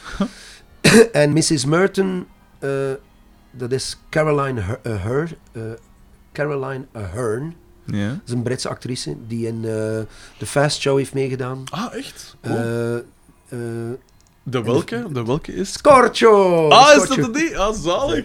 En zij speelde de rol van een oud vrouwtje. Een, een En wat gelijk. Rosa dan? In, in der tijd bij ons. Wat is dat? hè? Rosa van, eh, met Walter Balen, zo. Ja, maar Walter Bal heeft op Mrs. Merton gebaseerd. Ah, ze, hè. voilà, Zij voilà, was ja, de cool. eerste. Ja. En zij deden dat ook. Zij deden eh, eh, 15 seconden een bestaand nummer bij een gast die Dat paste, ja. En ik herinner mij nog... Ik had dat gezien en we hadden een vergadering, want ik werkte met eh, Bruno Wijndal op de radio voor Mhm. het Vrij Westen. was muzieksamensteller toen. Wat dat mij een zalige job lijkt, trouwens. Ja, ik ben het nu dat- nog, hè, maar ja. klaar aan nu. Ja. Ja. Eh, in die tijd wel, ja. Ah, oei. Er waren geen formats. Ah, ja, oké. Format is de dood van alles. Hè. Ja. Even daarover. Hoe, omdat je dan zegt, vroeger was het was beter. Waren dat dan eh, volledig vrij in wat dat je... Min of meer. Nu Ah, ja. hield wij rekening met de inhoud van uw programma. Ja. Maar de liedjes dat je daar rond koos, of Cool. je je, je zette daarin wat dat je graag hoorde. De max. Er waren natuurlijk wel een aantal nog. Je moest eh, bijvoorbeeld... eh, de, um, eh, eh, ehm, er waren parameters. Je Hmm. moest eh, twee nummertjes wereldmuziek, tussen haakjes. Ah? Eh, toch eh, om het eh, uur minstens twee, één of twee Vlaamse producties Ah, ja, ja. erin steken. Maar ja, dat is, zo'n beperking is dat nu ook niet. Nee, er is in alles zo. is er goede muziek. Hè. Zo. Maar het moest wel passen bij, bij het thema van de dag en dat, is, dat maakt het ook plezant. Hè. Het zal wel. dus nee, dat was, dat was echt vrij leuk. Ja. En Bruno wa- was al gevraagd door Woestijnvis om Wijl in de Week, een wekelijkse talkshow Mhm. op tv te doen. Dus daar was ik al bij betrokken met JDW toen, Zaliger, Ah, cool. die, die, eh, die toen de stand-up comedian van dienst was en teksten schreef voor de liedjes dat we moesten zingen. Eh, en halfweg dat seizoen, ehm Wijl in de Week, kreeg hij een voorstel van Woestijnvis om een dagelijkse talkshow te doen. Dus Mhm. alle hens aan dek, want het moest voor volgend seizoen zijn. ja. En hij vroeg mij, heb jij zin om erin mee te gaan? Cool. Ja, why not? Ik heb nog nooit voor tv gewerkt, behalve voor eh, de uitroeven met Huis van Wantrouwen. En dan heb ik mij vrij geamuseerd. Dat was dan ook nog live, dat was echt live. Hè. Max. Eh, in een kot, want ik wilde niet in beeld komen. En de uitroeven zei, ja, dat is goed. We zaten in een kot en mochten live sonoriseren. Zo. Eh, en eh, we doen een vergadering in een restaurant De Kuiper. En ik zweer het u, op een, het format dat we gecreëerd hadden, Ja. was op een, op een serviet. ik denk dat Jan. Houtkiet hem nog heeft, die serviet. Schitterend. Maar dat er een gewone set werd getekend en eh, daar zat een band staan. Spelen. Het, het, de bedoeling was van op het eind- het einde van eh, eh, de uitzending een liedje te spelen. Mhm. Met een gast of zonder gast, dat, dat zagen we dan wel. En elke gast werd muzikaal aangekondigd op dat systeem Ja. dat ik gezien had bij de Mrs. Merton Show. Cool. Cool. Dus het is niet volstrekt origineel, maar het was origineel voor Vlaanderen. Dus Zo'n show bestond hier eigenlijk nog Mhm. niet, dus van wat dat, dat betreft. Ja. En waarom, waarom die muzikanten? Eh Eén, ze moesten beschikbaar zijn voor televisie. Dat betekent dat je, want het was een dagelijkse talkshow. Mhm. Dus dat wil zeggen dat je ja, beschikbaar moet zijn. En dat we niet te veel met wissels moesten werken. Dus we, hadden, we wilden een vaste groep en een full band. In het begin ging het met drie doen. Dat was eh, Erik Meelaerts, ik en Jan Houtekiet. Maar dan zagen we dat dat net, net niet genoeg was. Ja. Maar we konden niet alles opvangen. Hm. Eh, plus je hebt geen drum en geen bas, je hebt geen beat. Ja. We gingen moeten, moeten werken met loops en dat kan niet. Ah, Oké, nee. ik ben daar absoluut. Ik kan een instrument spelen, echt old school. om niet te zeggen ouderwets. En eh, na wat palaveren en onderhandelen kregen we toch... Maar dan, ja, dan moest Erik verdwijnen. Dat was wel pijnlijk voor Erik. Dat zal wel, ja. eh, want Erik werd vervangen door een ritmesectie, door een drummer en een bassist. Dus het Hmm. eerste seizoen hebben we met vier gedaan. Maar dan was ik... eh, eh, ik was een enige gitarist en ik kan wel wat gitaar spelen, maar om alles op te vangen, ik moest daar... nee. Ik dat ik dan ineens een- zo'n soort heavy metal solo moest... vrij vingervlug doen. Ik zeg, man, ik ga dat nooit kunnen. Ik heb er een ganse nacht op gestudeerd. Met de hakken over de sloot, maar dat ging. Dat was voor een Turkse zangeres. Ik ben haar naam kwijt. Eh, en die, die, die vond dat... Die zei, wauw, fantastisch. En die wou mij meenemen op tournee. Dat Zalig. ik de beste had. Het gelukkig heb ik dat niet gedaan. Ik ben ook door de mand gevallen een keer. Met zo'n een, een, een, echt een smakeloze, maar vingervlugge gitaarsolo. Ja. Dat ik zeg, ik zal weer studeren, maar ik kreeg het maar niet gespeeld. Dat was voor René Vroger. En die keek tijdens de repetitie naar mij. Wat, wat is die gozer? Ik kan niet spelen. Hij had gelijk natuurlijk. Zalig. Dus je gaat af met zo iemand dat je niet eens bewondert. Ja, nee, tuurlijk. Maar hij had wel gelijk. Ik was Mm. niet goed genoeg. En gelukkig heeft dat eerste seizoen dat heeft zo gemarcheerd Mhm. dat het budget. eh, we Ja. kregen nog wat bij en eh, Hm. we mochten er een muzikant bij nemen. Dat ik zeg direct Chris Peters, want als er ene gitarist is die allround is van alle markten thuis, genoeg stijlen aan kan, Hm. eh, goed kan lezen eh, en een fantastische mens is. Dus vanaf dan waren we met vijf. Zalig. Dat is wel cool. Hoe, eh, hoe verliep die dagindeling? Of Bij- allee, wanneer besliste je van... ik kreeg het horen van die en dag die gast. En hoe, hoe In het begin was dat vrij, vrij kort op de bal. Meestal twee dagen op voorhand, niet eerder. En dan moesten we rap, rap. Ja, het zal. eh, plus computerprogramma's waren Voilà. zeker nog niet zo eh, gevorderd dat je... bestond niet een computerprogramma waar dat je Ja, direct partituren mee kunt maken. Dus dat werd allemaal met tanden uitgeschreven. miljard. Dank u Chris Peters en, en eh, Jan Houtkiet en zijn vervanger Paul Poelmans, Ja. die dat deden, want ik kan geen muziek lezen. maar ik heb wel een goede oor, ik kan Ja, rap uit, uitzoeken wat ik moest spelen. Mhm. Maar toch, dat was, dus dat was om tien uur s morgens beginnen. Middenjaar. Tegen 12 uur waren we klaar met ons schrijfwerk ehm, en konden we beginnen aan onze eigen repetitie. Tegen 2 uur, 2 uur 30 kwam de, de muzikale gast als er een was. En dan hadden we daar drie kwartier mee om dat nummer mee te repeteren. Dan hadden we de camera-repetitie. Tegen dan programma-repetitie. En dan Ja. eh, tegen 6 uur eh, de opnames. En 7 uur 30, 8 uur hadden we gedaan. En, eh, nog even, nog, een- er werd nog een beetje aan gemonteerd natuurlijk. hè. ja, natuurlijk. Maar niet veel. dat is Maar hoe, hoe, als je dan... eh, had, eh, pak nu dat er iets misging bij, bij de opnames, had er dan nog kost, konden er doen? Ja, ja, Ah ja, toch. ja. Want ja, Dat ook te maken met... gezien die timing al, ja. ja, en het kan, het kan ook het kan wij zijn dat er iets misliep, maar het kan ook de camera's zijn natuurlijk. Hè. Dus. Tussen ons, het was meer de camera dan, dan de groep. Zalig. Wij waren redelijk goed. eh, en allee, dat zal, eerste ja. jaar, na de eerste twee jaar, Mm. ja, want dat, is eigenlijk, eh, dat betaalde eigenlijk een soort je schoolgeld. Ja, ja, tuurlijk. want, eh, Je, je hebt dat nooit gedaan eerder, dus... Mm. Maar na een jaar of twee waren we toch goed geroutineerd om dat, om dat te doen. En, dan ging dat bijna vanzelf. Hoe moet ik me dat voorstellen? Als je, dus, dat waren allemaal sessiemuzikanten, allemaal mensen dat de professionele, op een hoog niveau. Hoe, hoe rap zit zoiets dan? Hoe rap zijn op elkaar ingespeeld? Hoe rap, hoe wel, in ons geval dat was dat, niveau. kunnen, laten we zeggen, dat dat eerste jaar was zoeken natuurlijk ook. Mm. Ik, eh, al, al hebben we Bert Embrechts en, en Joost van den Broek eh, Ja, ja. erbij gehaald, omdat we wel af en toe met hen had- hadden gespeeld, zowel in de studio als een keer een optreden. Mhm. Maar je kent elkaar niet echt. Hè. Dus je hebt die drie, vier maanden nodig Ja. om elkaar te leren kennen. En voordat je elkaar streken kent. Dat is zo bij Ja, ja, ja, natuurlijk. eh, sniffing dogs, hè. Dat, dat is dat. Eh, maar na vier maanden heb je dat door. Mhm. En dan... eh, en, en met, dat, het is raar, ik was bandleader en de reden waar- waarom dat ik bandleader was, was omdat ik eigenlijk de minst technische Ja, muzikant was. Ik kon delegeren, Voilà. Een goede directeur. Maar vooral omdat ik mij van de moeilijke partij, ik moest mij dan niet aantrekken dat ik die moest spelen, dus Mhm. die stress had ik niet. Eh, maar ik had goed hoor Ja. en ik, ik, ik nog altijd, als ik, als ik speel, ik hoor al wat dat er gebeurt. Mhm. Als ik, zelf als ik mijn partij moet zingen, ik hoor wat dat een bas, de, Ja, de ja. gitaar, de drum doet. En eh, ik... eh, het klinkt, klinkt pedant om te zijn, maar ik ben een charmante meis. Wat dat helpt als je bandleader moet zijn, want Dat je zei, natuurlijk ben ik niet de baas, dat is onzin om dat te vertellen. Nee. Maar Maar er is iemand die wel, het moet ja. doen, die de, de- het geheel moet in de oog houden. En ik deed dat graag, omdat dat, is wat, was, Mhm. dat kon ik best van al. Ja, ja, absoluut.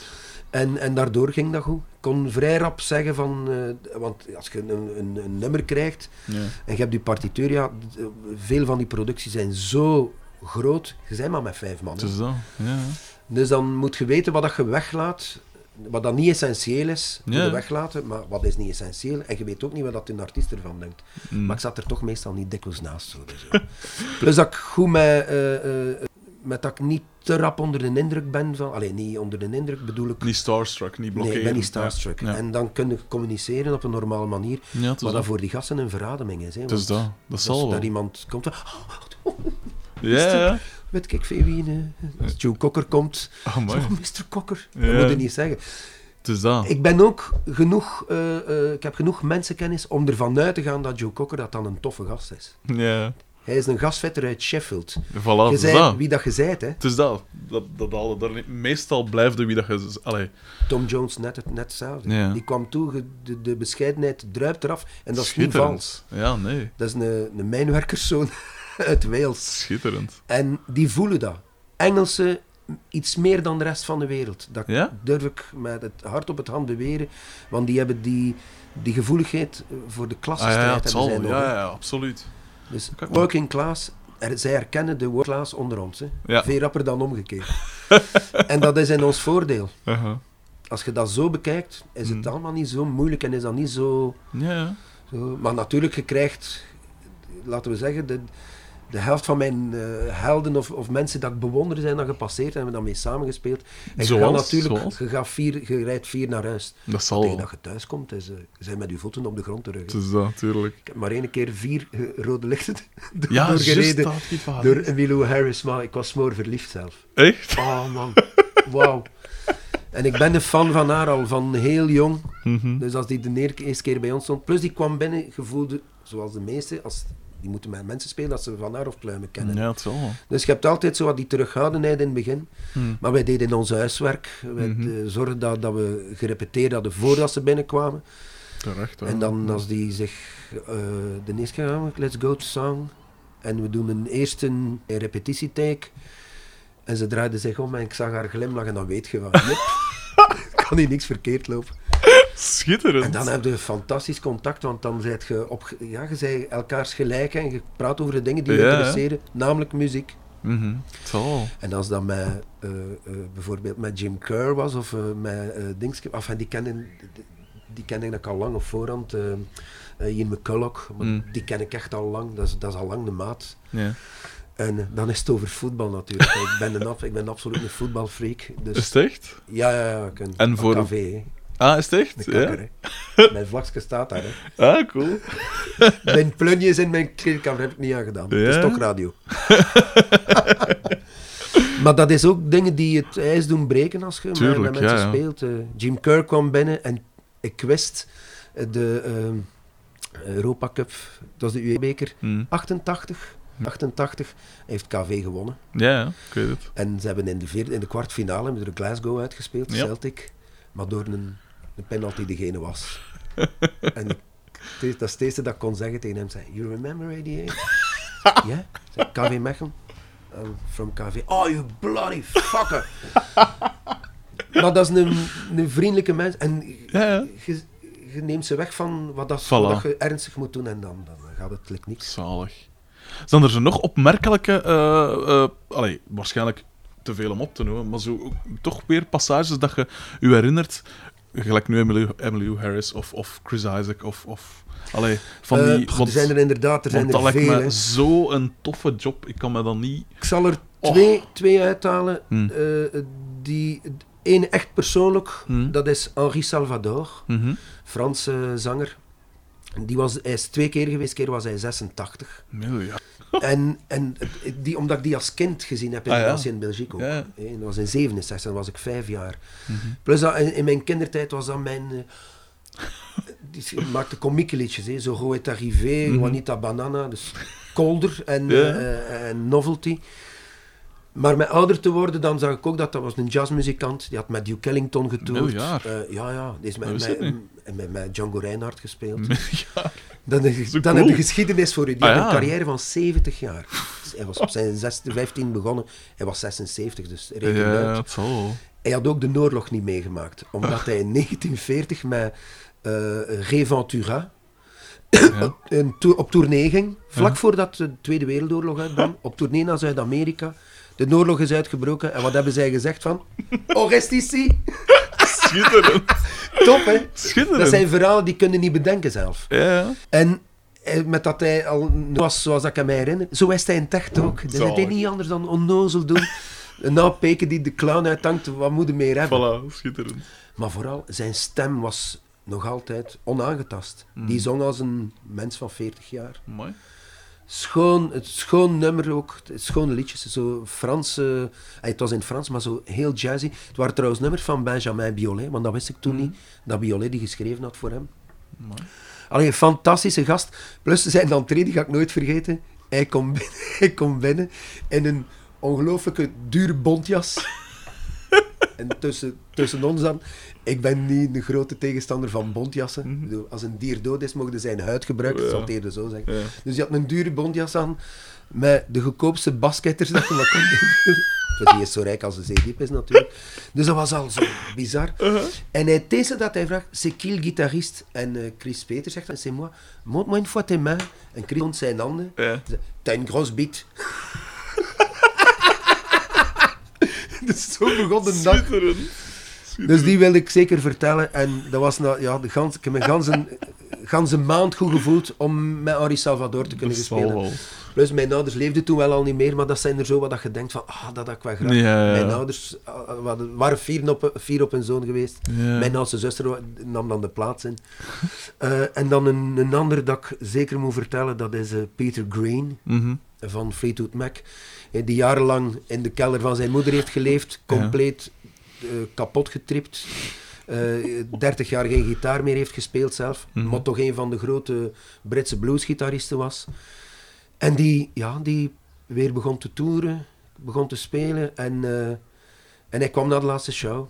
Het dat er was, hij wou het niet doen wat dat publiek wij was. Want hij was bang. Ah, Mooi. paranoia. Ja, Nog altijd onder begeleiding. Eh, ja, het is... ja. ja. Hij is fucked up, dat kan ik u verzekeren. Oei, oei. Maar hij wou eh, ook dingen spelen. ehm, Albatross, Mhm. wat een fantastisch, fantastische instrumental. En drie elektrische gitaren, want Fleetwood Mac onderscheidde zich doordat ze drie gitaristen hadden. Tuurlijk, hè. ja. Hij, Danny Kerwin en eh, Jeremy Spencer. Mhm. En wij waren met drie dan. Hè. Dus hij, Chris Peters en ik.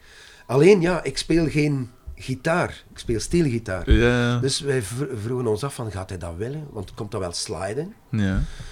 En eh, hij wou ons ook, eh, hij kwam binnen zo verschrikt bijna. En, en ze hadden ons gezegd van, kijk niet in zijn ogen, want... Oei, oei. Dus het is zo raar contact. Hij gaf ons wel een hand, maar zo duidelijk. Ja, ja. Mooi. En zonder publiek hebben we het opgenomen, maar dat was een fantastisch... Je vindt hem op YouTube. Je moet een keer kijken. Ja? ben dus ongelooflijk fier op. En ik heb Steel gespeeld, hij vond dat een fantastisch idee. Cool. Wat ik niet best, want hij speelt de hoofdmelodie. Hè. Mhm. Drun, drun. Dat het de eerste keer was dat hij het weer speelde. Echt? Mooi. Hij speelde het wel op zijn tournees, maar het was meestal de andere gitaristen Mhm. die de melodie voor... En hij nam de honneurs waar door aanwezig te zijn en gewoon Ja, akkoorden ja. te spelen. Maar daar heeft hij de melodie gespeeld. Mooi. En de, de, het contrapuntgitaarke was dan Chris Peters. En ik deed de slides op, op steelgitaar. En dat, dat was de max. Dirk Jans op drum, Jan Houtkiet op piano. En we waren allemaal sacraal stil.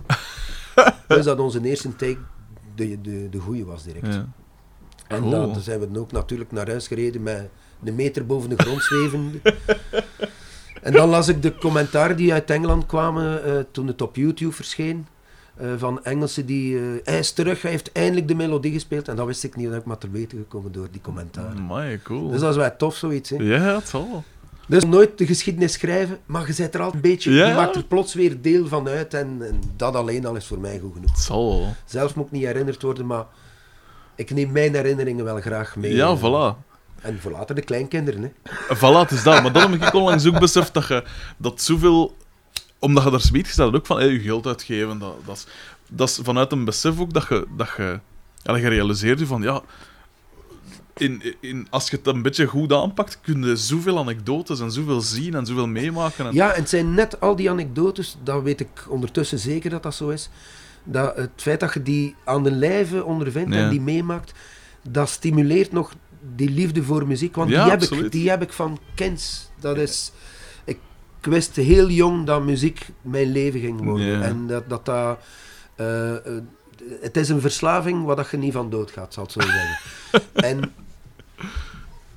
dat, is, dat is een drugs die, die ze mij niet mogen afnemen, want dan is er voor mij werkelijk geen reden om te leven. ja, Maar die muziek is er. En ik ben blij dat mijn genen, mijn zoon heeft, hij heeft ze ook duidelijk. ja. Hij speelt gitaar, hij is wel met andere dingen bezig dan muziek, maar hij speelt muziek. Mhm. Muziek is de troostende factor van een mensenleven. Er is Zo niks aan te doen, dat is zo. Absoluut. Eh, waarom eigenlijk... Want je zegt nu juist, hey, ik, ben, ik speel steelgitaar, geen gitaar. Waarom dan juist... Wat spreekt u daar zo in aan? Waarom steelgitaar en niet gewoon gitaar, gelijk als iedereen? Ik heb heel lang gezocht naar wat de oorsprong daarvan is en ik heb het eerlijk gezegd nog niet juist gevonden. Of kan het niet in de, eh, eh, laten we zeggen, in, in, op een tijdsband zetten, wat Mhm. dat het eerste was. Ik weet dat ik bijvoorbeeld, toen ik een, een, een tiener was, was een liedje van eh, Julien Clerc, Mhm. This Melody. This Melody Uh-huh. is a melody for you. en dan kwam er een steelgitaar, dat wist ik toen niet. Ja. Blijkt dan een, een slidegitaar te zijn. Ja. Maar dat klonk Hawaiiaans. Ja. En ik was als kind, ik herinner mij zot van Hawaiiaanse films. Er- Amerikanen hebben een aantal Hawaiiaanse films in de Hawaiiaanse setup. From Here to Eternity is er één van. Mhm. En die steelgitaar. Zat dus direct te kijken wat dat, dat was. en dan leerde country kennen en dan had ook steelgitaar. Mhm. Dus die liefde, het, het, het zat in mij. Mhm. En het is met Dirk Blanchard dat ik het beginnen spelen ben. En de reden waarom dat ik het beginnen spelen ben, ik speelde eerst slide, maar gewoon met een bottleneck. Ja. Eh, met oh, een open tuning wel. En op de meest goedkope kopie van een... eh, oh, hoe heet dat nu weer, die gitaar? Ovation. Weet Die verschrikkelijke Duitse dingen. Zo'n Verschrikkelijk, hè? Maar ja, dat ene. Voilà. Maar dan nog een kopie. Applaus. die gitaar ook met zo'n afgeronde. En ik moest een stuk slide spelen in een nummer. En ik had mijn riem niet aan. Ah. En, hij, en ik dacht, van, oh shit. En ik moest verder spelen Op met uw- een bottleneck zo, en op mijn schoot. En ik redde het op, op een concert was. Mooi. Maar Dat was precies gemakkelijker. Godverdomme, ik ga dat nu zo spelen. Ik heb dan een paar maanden zo gespeeld. En dan dacht ik van, ik ga mij gewoon een steelgitaar kopen. Maar, En ik heb er een gekocht in, ja, in een winkel in Deinze. Een goedkoop dingetje van Hofner. Eh, van Honer, pardon. Ja, Eh, van de mondharmonicas. ja, van de mondharmonicas. Ja, En, eh, en voordat ik het wist, had ik een National. Mhm. En dan een klein verzamelingsje.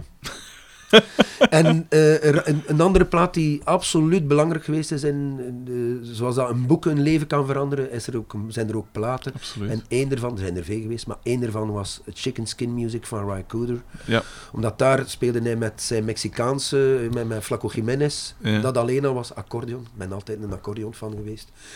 En er staat op met Hawaïaanse kanten, de eh, Gabi Paginoy en zijn zonen. Mhm. En dat was een, ja, wat dat zeggen, epifanie. Ja, ja, ja. Ik ben direct gaan, de platen gaan zoeken van hem. En heb ik ene gevonden, de Gabi Paginoy Hawaiian, Hawaiian Band. Ik heb hem hier ergens liggen trouwens. Ah, mooi. Voilà. Gesigneerd door de zoon. Ma. En dat is mijn Lone Island disc ook. Het ziet Ah, er is ook een beetje uit als een Lone Island. Ja, inderdaad. En Ry Cooder speelt er trouwens ook op, want het is tijdens dezelfde sessies opgenomen, die plaat. Mooi, cool. En dan was ik verkocht. Dan ben ik mij gaan verdiepen in de Hawaïaanse muziek. En, en het ding was ook met Hawaïaanse muziek te ontdekken. Was, op een gegeven moment was ik zelfs zo obsessief ermee bezig. Dat ik dacht: het kan mij allemaal niet meer schelen. Ik ga dat spelen. ik ga niks anders meer doen. Ik verhuis naar Ginder. Ik zit hier nog altijd. Ja, mijn toren. Maar dat, ja, dat, dat is een openbaring geweest. Hmm. Eh, het is trage muziek, eh, zonnig. Mhm. Er zijn geen regels en weinig akkoorden. En het zijn, er zijn meestal vijf, zes akoestische gitaren en een steelgitaar. En geen één zit in de weg van de andere. Mooi. En ze soleren allemaal. Hè. Maar het, het haakt allemaal Ja? een watervalken van, van gitaren. Mooi. ongelooflijk schoon. Ja. Dus dat, is, dat, is de, dat zijn de aanleidingen. Uh, je bent er nu zelf over begonnen, hè, over uw, Desert Island discs, of, of allee, de platen dat je zou meepakken naar een, een onbewoond eiland. Zijn er zo nog? Want dit is blijkbaar de je zou Dat is zeker, sowieso. die, die, die, die zit al, ik heb een exemplaar al in een valies zitten. Eh, Zijn er zo nog platen Er is hier nog een, staat er hier nog een. eh, er zijn er eigenlijk drie van Neil Young. Ja, ja. Dat ik ga meenemen. En dat zijn de, de zogenaamde Ditch Years. Mhm. Dat is On the Beach. Die die erna kwam was uh, Tonight's the Night. En die die ervoor kwam Time Fades Away. Mhm. Die drie gaan ook zeker mee. Ja. en waarom precies? Ik was in mijn tienerjaar nog een enorme fan. Hij was meer nog, zo wou ik eruit zien ook. Eh, als je niet geboren bent als eh, eh, moeders mooiste, dan is Young een fantastisch... eh, Schuldig.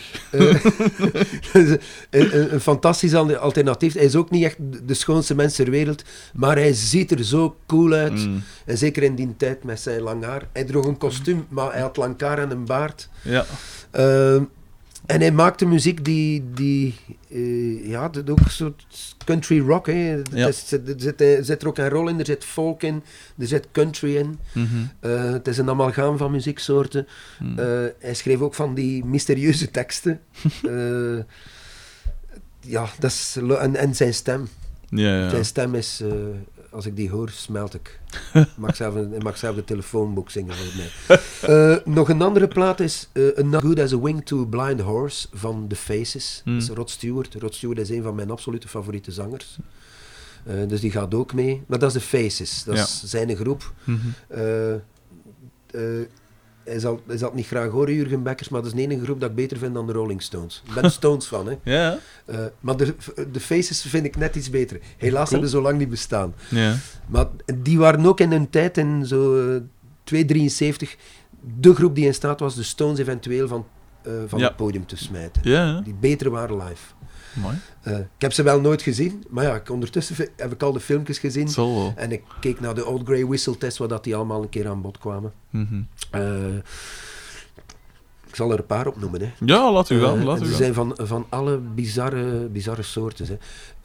De eerste plaat van, ehm, de eerste twee van Public Image, van Pil, Uh-huh. First Issue, de Metal Box. Ja.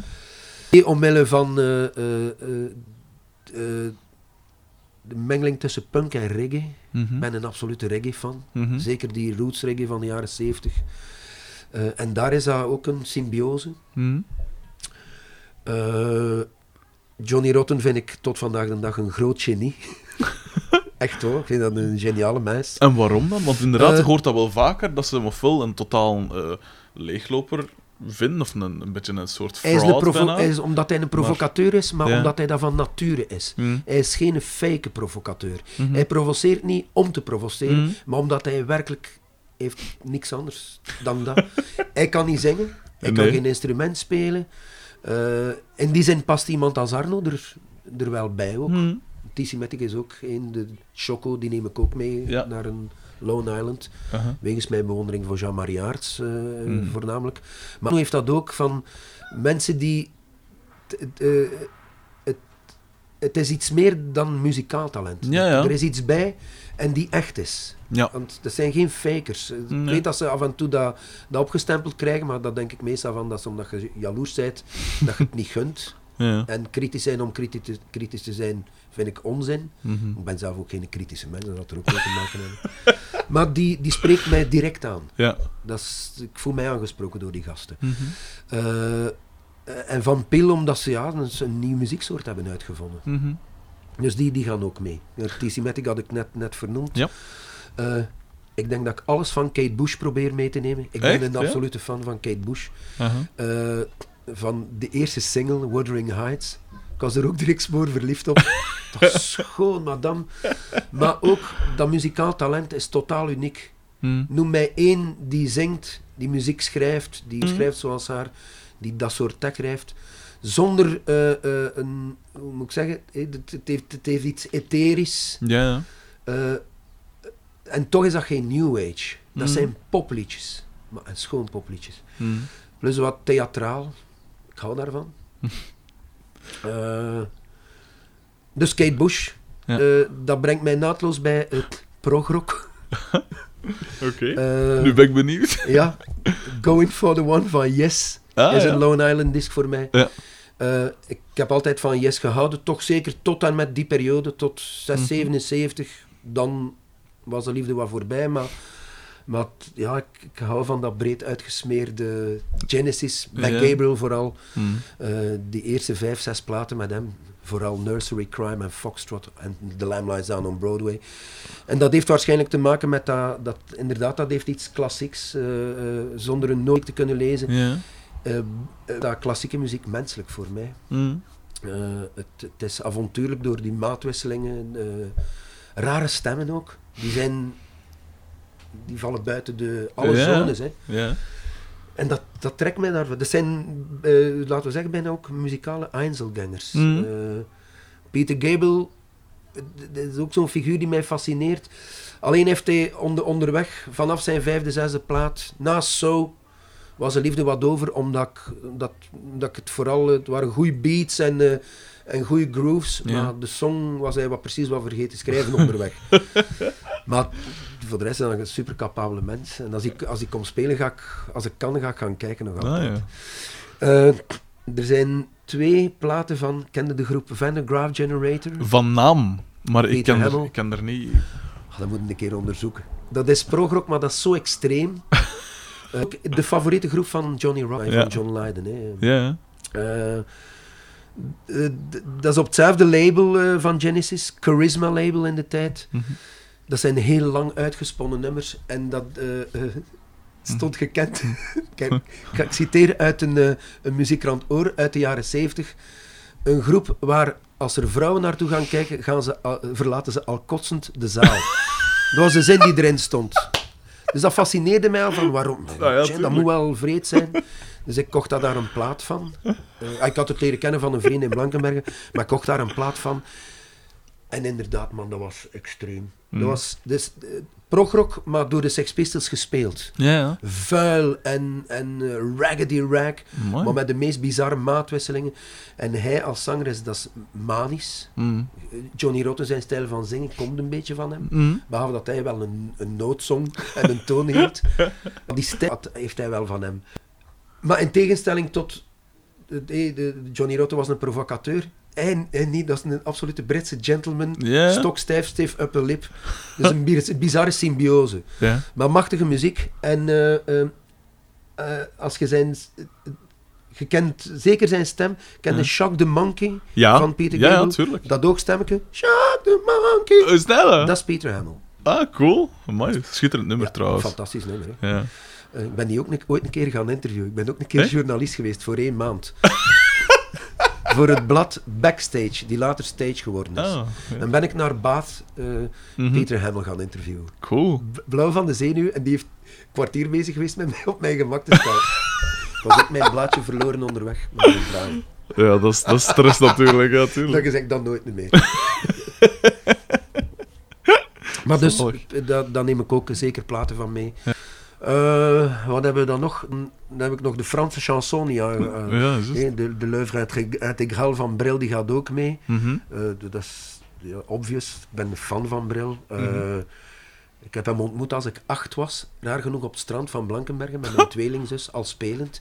En hij was een film aan het opnemen. En die scènes op het strand van Blankenbergen. Cool. Dus we zagen dat gebeuren en we zijn dan gaan kijken. Hij heeft dan een keer over onze bol geuit en gezegd dat we moesten stil zijn. Dat was het eigenlijk. Zalig. Maar ik ben zot van zijn muziek natuurlijk en Mhm. van zijn liedjes. Mhm. Eh, van Bowie neem ik zeker zijn de zogenaamde ehm, Berlijn-trilogie. Ja. Al is er dan maar één van in Berlijn opgenomen. Eh, Mhm. Maar Low en eh, eh, Heroes. Mhm. En dan dingen, ze, ehm, ehm, Scary Monsters, dat vind ik zo'n goede plaat. Mhm. Nu, ik ben een Bowie-fan, dat- maar die, specifiek die die neem Ja. ik zeker mee. Richard Thompson, daar kan ik ook zo vier, vijf platen van. ik ga er VTV, mijn valies, ik moet een tweede valies meenemen. Schitterend. Het stopt niet. Mhm. Beach Boys, voilà. Ja. Mooi. Dus het is een onbegonnen werk. Ja. De Beach Boys. Van, eh. Zeg, eh, we hebben het nu eigenlijk nog niet gehad over uw, uw eigen platen eigenlijk. Hoe, nee, juist. hoe, eh, hoe, hoe, hoe begin je daaraan? Want je zegt, je hebt nu een brelplaat. Eh, hoe, ja, hoe, hoe begin je dat? Allee, dat is natuurlijk dan... De brilplaat is vrij simpel. Ja. Ik, heb de nummers niet moeten schrijven, die waren er. Voilà. En die is eigenlijk ontstaan tijdens de tournee. Dus Ah, ja. eh, we waren aan het toeren en dat ging goed. Het ging eigenlijk beter dan dat ik het verwacht had. Mhm. Eh, want het is niet evident om met eh, vijf muzikanten heel georchestreerde nummers te spelen. Dus, Ja, nee, het de- zal de- wel. dus dan gaan de pluimen vooral naar de groep, want zij hebben het moeten redden. Voor mij was, moest de teksten van buiten leren en Mhm. zingen kan ik. Mhm. Maar om dat te spelen, man. De, allee, Chris Peters en Jan en de accordeonisten zijn die de, de, de melo- melodische instrumenten spelen. Ja. Die moeten zien van een orkest te suggereren met drie instrumenten. En ze hebben dat fantastisch gedaan. Mhm. En dat ging zo goed dat eh, plots mijn manager zei van, maar waarom neem twee, drie optredens op? ja. De dag van vandaag kost dat geen geld meer. Je hebt Ja. niet echt een studio nodig. Je hebt Gewoon een goed programma Ja, in een computer nodig en wat betere micro's. Ja. En oké, we nemen het op. En één concert was van begin tot einde goed. En hebben we live, een live CD kunnen maken. Dus dat was gemakkelijk. Hè. Ja. Eh, andere platen, de eerste plaat dat ik met Jan gemaakt heb. Ja. eh, we waren al een tijdje aan het samenspelen voor van alle projecten. En plots waren we met ons twee over. En we deden dat graag, dat is met twee gaan spelen. Eén, je kon goedkoop gaan spelen. En toch u, nog je brood verdienen. Want het- dat, heb ik, dat hou ik ook altijd bij, dat dat mijn beroep is. Hm. Ik wil de- dat realisme wel bewaren. Een romantische muzikant, maar het is een beroep. Ja, je, moet, absoluut. je moet werk hebben. Mhm. En eh, dan was de vraag van wat gaan we doen, want we hebben geen eigen nummers. En wel zeggen, eh, waarom... je, kent zo, je kent zoveel liedjes, je kent zoveel Ja. muziek. Zeg, altijd wat dat je graag hoort, het is om het even wat van de meest ingewikkelde nummers. En we zien wat we er met twee van kunnen maken. Ja. Dat was e- eerst op een repetitie. En zo kwamen we met nummers van de Beach Boys, van XTC, van, Cool. van Neil Young, eh, van Dylan, you name it. Hmm. Hadden we een gans repertoire. En dan hebben we de, die dat we het liefst wilden een keer opnemen in die versies. Alsof dat we demo's maakten voor die... Ja. ingebeelde demo's voor die nummers. ja. Dat was onze eerste plaat. A Minor Thing heet het. Minor is, eh, de, de- het slaat op het feit dat veel nummers in mineur waren, in de melancholie. En ik ben een melancholische mens, toch zeker wat dat muziek betreft. Mhm. En dat minimaal was. Hè. Ja. Dan hebben we een groepsplaat gemaakt daarna, onze eigen naam, met Joost eh, van den Broek Mhm. eh, op drum en Werner Lauscher, een Duitse contrabassist. Ja. Ehm, hetzelfde principe, maar dan er waren eh, eh, nummers van eh, zowel van Neil Young, van Pete Townsend, eh eh, Dings, godverdomme, hoe heet hij nu? Britse gitaar. John Martin, Ja. ook zo'n folkie waar ik absoluut gek van ben. Mhm. Dat we onze eigen versies van maakten. Mhm. Dat was onze tweede plaat. En dan hebben we besloten van, kom, nu moeten we een keer samen zitten en kijken of dat we samen kunnen schrijven. Ja. En dan hebben we dat gedaan. We hebben ons een week zijn we verkast naar Dranouter. Eh in in, eh, een café, maar het was in de winter. eh, nee, nee het was in, in, in, in, september, want het was 9-11. Ja.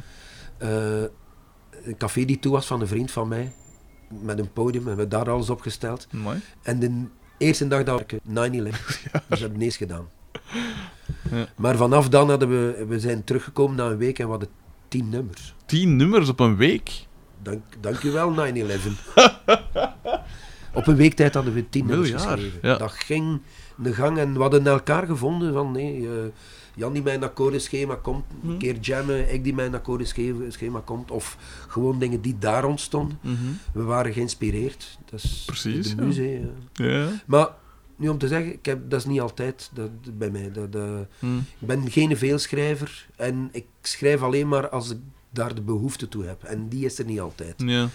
Eh, ken dat is ook waarschijnlijk omdat ik eh, veel te lang of heel lang sessiemuzikant geweest ben. Mhm. Eh, maar ik ben sowieso nooit een veelschrijver geweest. Mhm. En dan heb ik, ja, dit was, de, was de laatste shower al. Ja.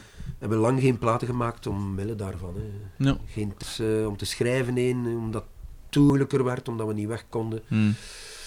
En dan is het einde van de laatste show, we liggen eruit. En dan kwam mijn manager, die eigenlijk ook een manager geworden is, omdat, omdat we vrienden zijn.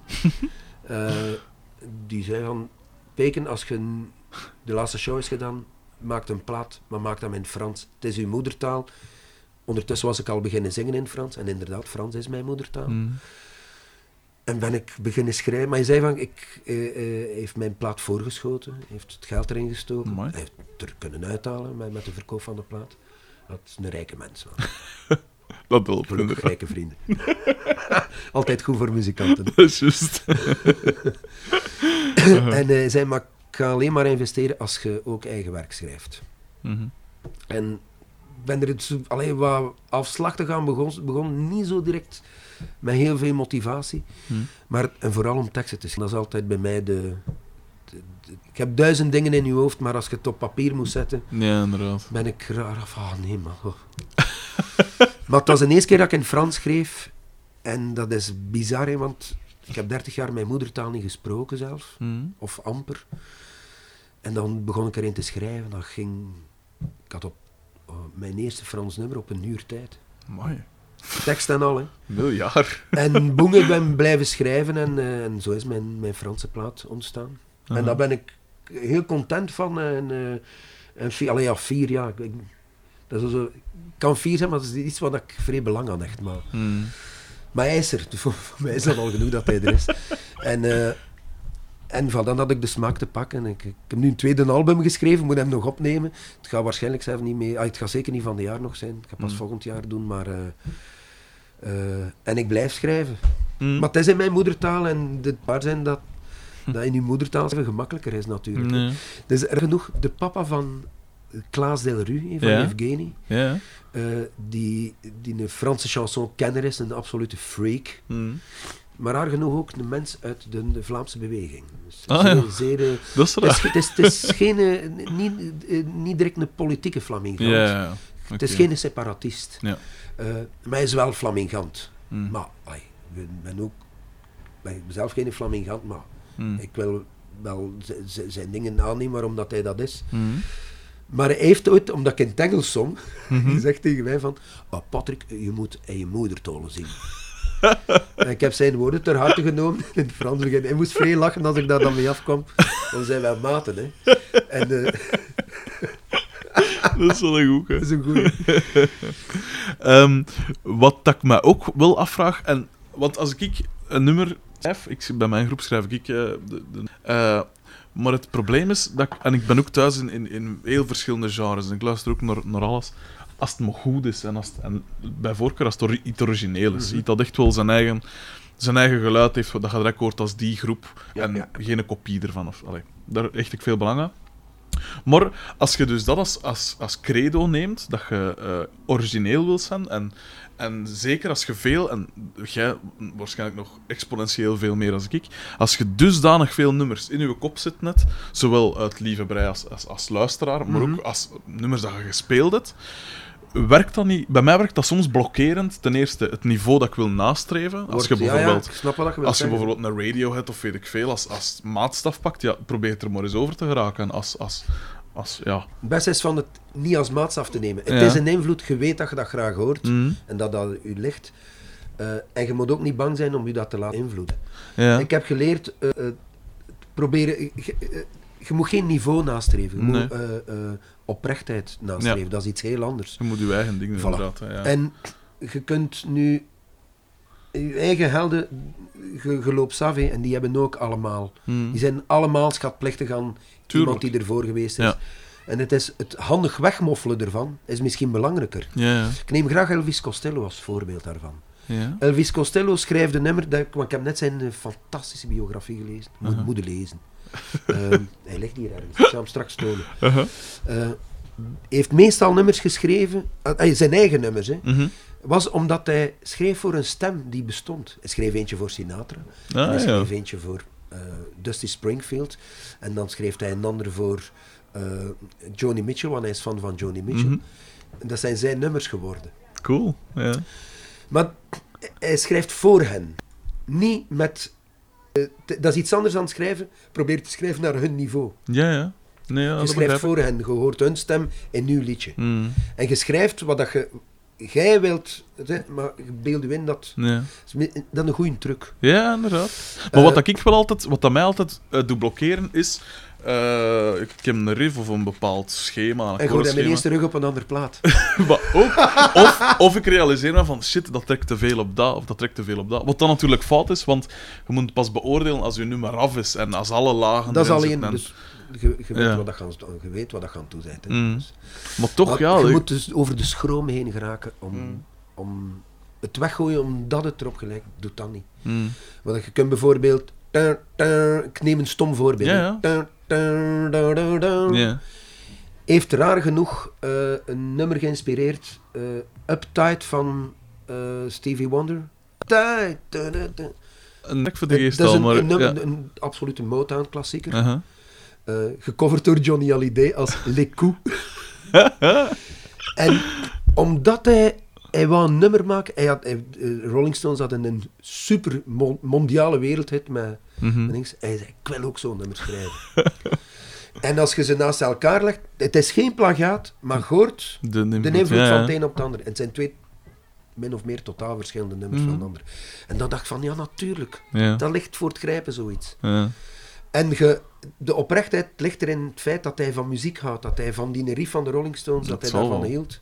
Heb je die dingen gezien toevallig? Die, eh, wat ik veel naar kijk zijn sowieso muziekdocumentaires, Ja, maar ook, ook bijvoorbeeld zo, die classic albums reeks, dat ook op Canvas en zo. Maar die van Stevie Wonder vond ik, dat is ook zo getikt, want die, die, die kan ook alles, hè. Hij drumt. Die drumt erop en, en die, die, die... En hij drumt als een blinde, hè. Ja. Ja. Hij hoort de ene snare missen, hè. Ja, ja, inderdaad. Dat hij blind is, hè. Van dingen, hè. Allee. Duke. Is niet op Duke? Ik wens dat het op dingen is. Ah, nee, nee. Come back once... I wish... I wish is het Ah, I mij. wish. Het is I wish, dat is Ja, ja. Fantastisch, hè. Dat is schitterend. Schitterende En- muzikant.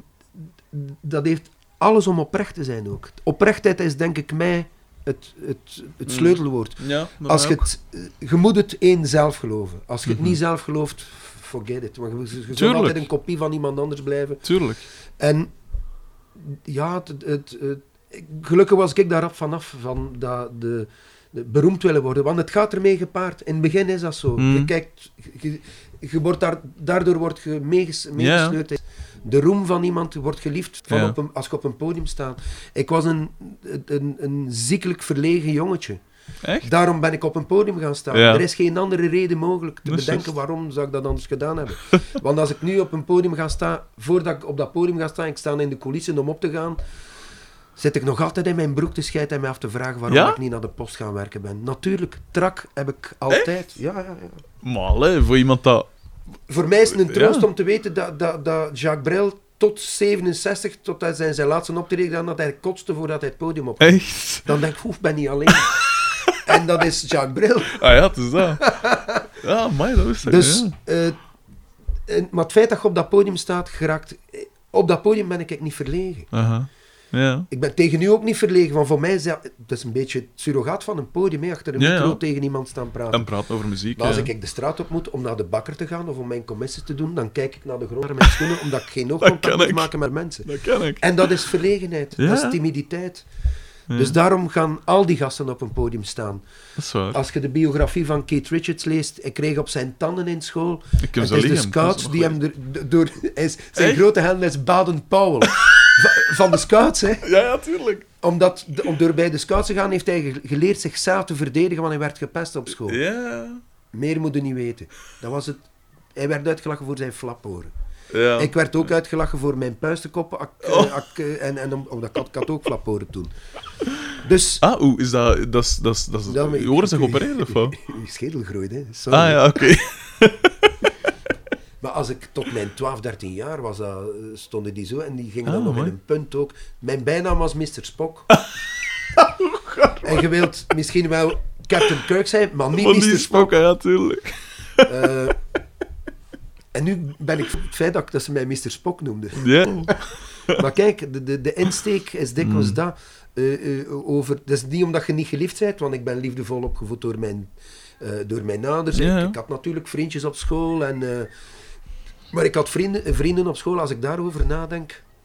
eh, ik was ziekelijk verlegen, Mm. maar tegen de bullies, dat ze zeggen, tegen die die gingen ja. pesten, omdat ik, ik kon een grap vertellen. Kon grappig zijn en met mijn eigen vooral lachen. Ja, voilà. Moest wel. Ja, dat kan Je ik. moest van je eigen een clown maken om niet op je tanden te krijgen. is zo. Mhm. De meeste komieken zijn zo begonnen. Hè. Tuurlijk. Ricky Gervais. eh, Ja, alle, alle, de beste komieken zijn nooit... Zijn, zijn altijd underdogs. En zijn altijd lelijk of hebben duidelijk iets van problemen. zo. Ja, een poddy nose, ja. zoals hij zelf ja zegt. tuurlijk. Het is daarom dat ik daar ook van hou van Ricky Gervais. Je kunt je associëren met die vent zijn eigen verhaal. Ja, tuurlijk. ben van, de- ben van dezelfde reden muziek beginnen spelen. Ja, ja. En een keer dat je op dat podium staat en dat je een madame binnen gedaan hebt, dat je op dat podium gestaan hebt, dat is veel tegen al die, die Natuurlijk. tegen de leraars die je niet zag, Ja. tegen de gasten die groter waren en je pesten op school. Ja. En, eh, eh, en die die u verdedigd hebben, of die, die voor u opkwamen, Hm. dat zijn nog altijd mijn maten. Dat zijn Ja. de pillers, om maar iets te zeggen. Ja. En de pillers, ik zal u zo meer zeggen, zij waren eh, in hun tijd, of in die tijd, dat was dus begin jaren 70 of half jaren 70, Ja. de hypevogels van de stad. Die hadden Echt? alle, alle vier lang haar. Eh, eh, luisterden naar Dylan, naar The Who en naar Zappa. Ja. En mijn schoolmaten, dat was disco. Ja, cool. En disco Allee, was ja, muziek cool. van, van, van de snops. Ja, Wat dat ook weer een stommiteit was, achteraf bekeken. ja Want als er muziek was die straatcredibiliteit had, was het wel disco. Ik vind disco nog altijd... Ik kan er niet aan doen. Ik vind dat echt een coole genre. Allee, cool. Een fan, ik. Ja. Dat zit zoveel Maar ik coole was dingen in. Een closet. eh, Zoals dat, dat, dat een Jeannette niet uit de kast komt, was ik een disco freak die niet uit de kast komt. ILO. Ik was zot van ILO. Ja. Maar ik mocht dat niet tegen mijn maten zeggen, want die luisterden naar de Sex Pistols. Voilà, is zo. Oh, en later naar Joy Division en, eh, Ja. en ik ook. Maar Er zit iets in. Ik kan er ook niet aan doen. Ik was ben al nogthans- bewijs dat ik echt met muziek bezig was. Dat die genres mij niet. Dat, dat, Ja. dat, dat was dat, je, moet, je hebt iets nodig om je identiteit te vormen. Ja. Maar de keer dat je dat hebt. Een goed nummer is een goed eh, nummer. Voilà. Voilà, dat is het. Want ik ben ook, als het gaat over muziek, ben ik ook... Ik moet eigenlijk niet te veel van vrolijke muziek weten. Maar disco, dat, of, of zoveel dingen van ABBA of zo, dat, hoe kunnen we daar nu niet in meegaan? Dat één zo nummer dat ik haat van ABBA. Thank you for the music. Ja, voilà. Inderdaad, ja. maar al de rest is goed. Dat is is fantastisch, ABBA. Maar tuurlijk, als je dat, als je dat analyseert, ik doe dat veel. eh, gelijk met mijn lief ook, als we in Notto zitten, of, of gewoon van tijd, als we, als we thuis zitten. Gewoon zo'n nummer zitten beluisteren, maar zo doelgericht. Hè, dat je zegt van, kom, luister nu eens alleen naar de, naar de, naar de piano, of enkel naar de... Ah, wel.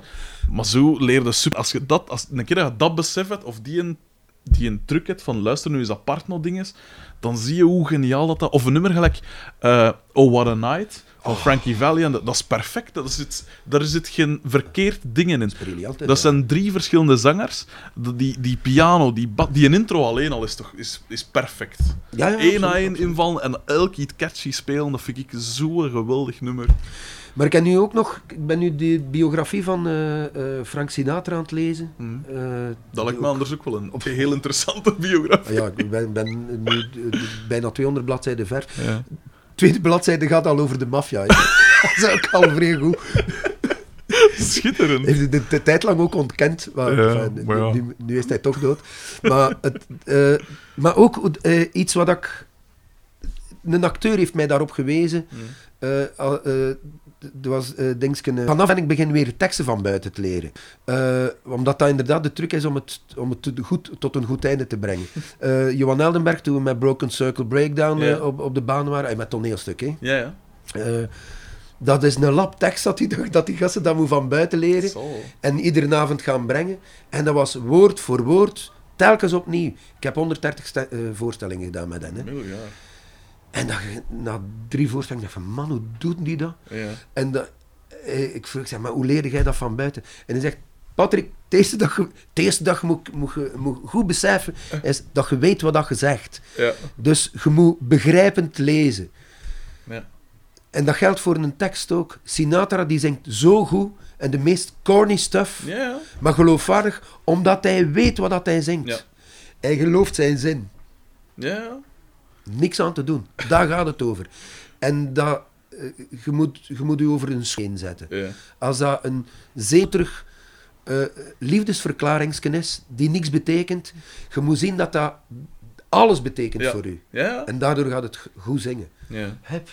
Maar die, maar die dingen, wat, want je zei het ook al, die oprechtheid, zowel in wat Maar dat dat je schrijft als wat dat je zingt. Maar dat geldt voor alles ook, hè. dat besef ik dus ook hoe langer hoe meer. Dat je gewoon, kom gewoon altijd uit voor alles waar je zelf in gelooft. En dan kan niemand u, dan wordt ook niet uitgelachen. Nee, nee, het is dat. Als je gewoon puur, als je er echt in gelooft. Maar ook nog, er is niks erg aan uitgelachen te worden. Ook nee, nee, voilà. Onze grote held Ricky Gervais is toch een Ja, toonbeeld van dat soort attitude. Ja. Eh, wat was het nu weer dat hij, dat hij daarover zei? Ik vond een geweldige, Hm. ge- geweldige insteek. Ehm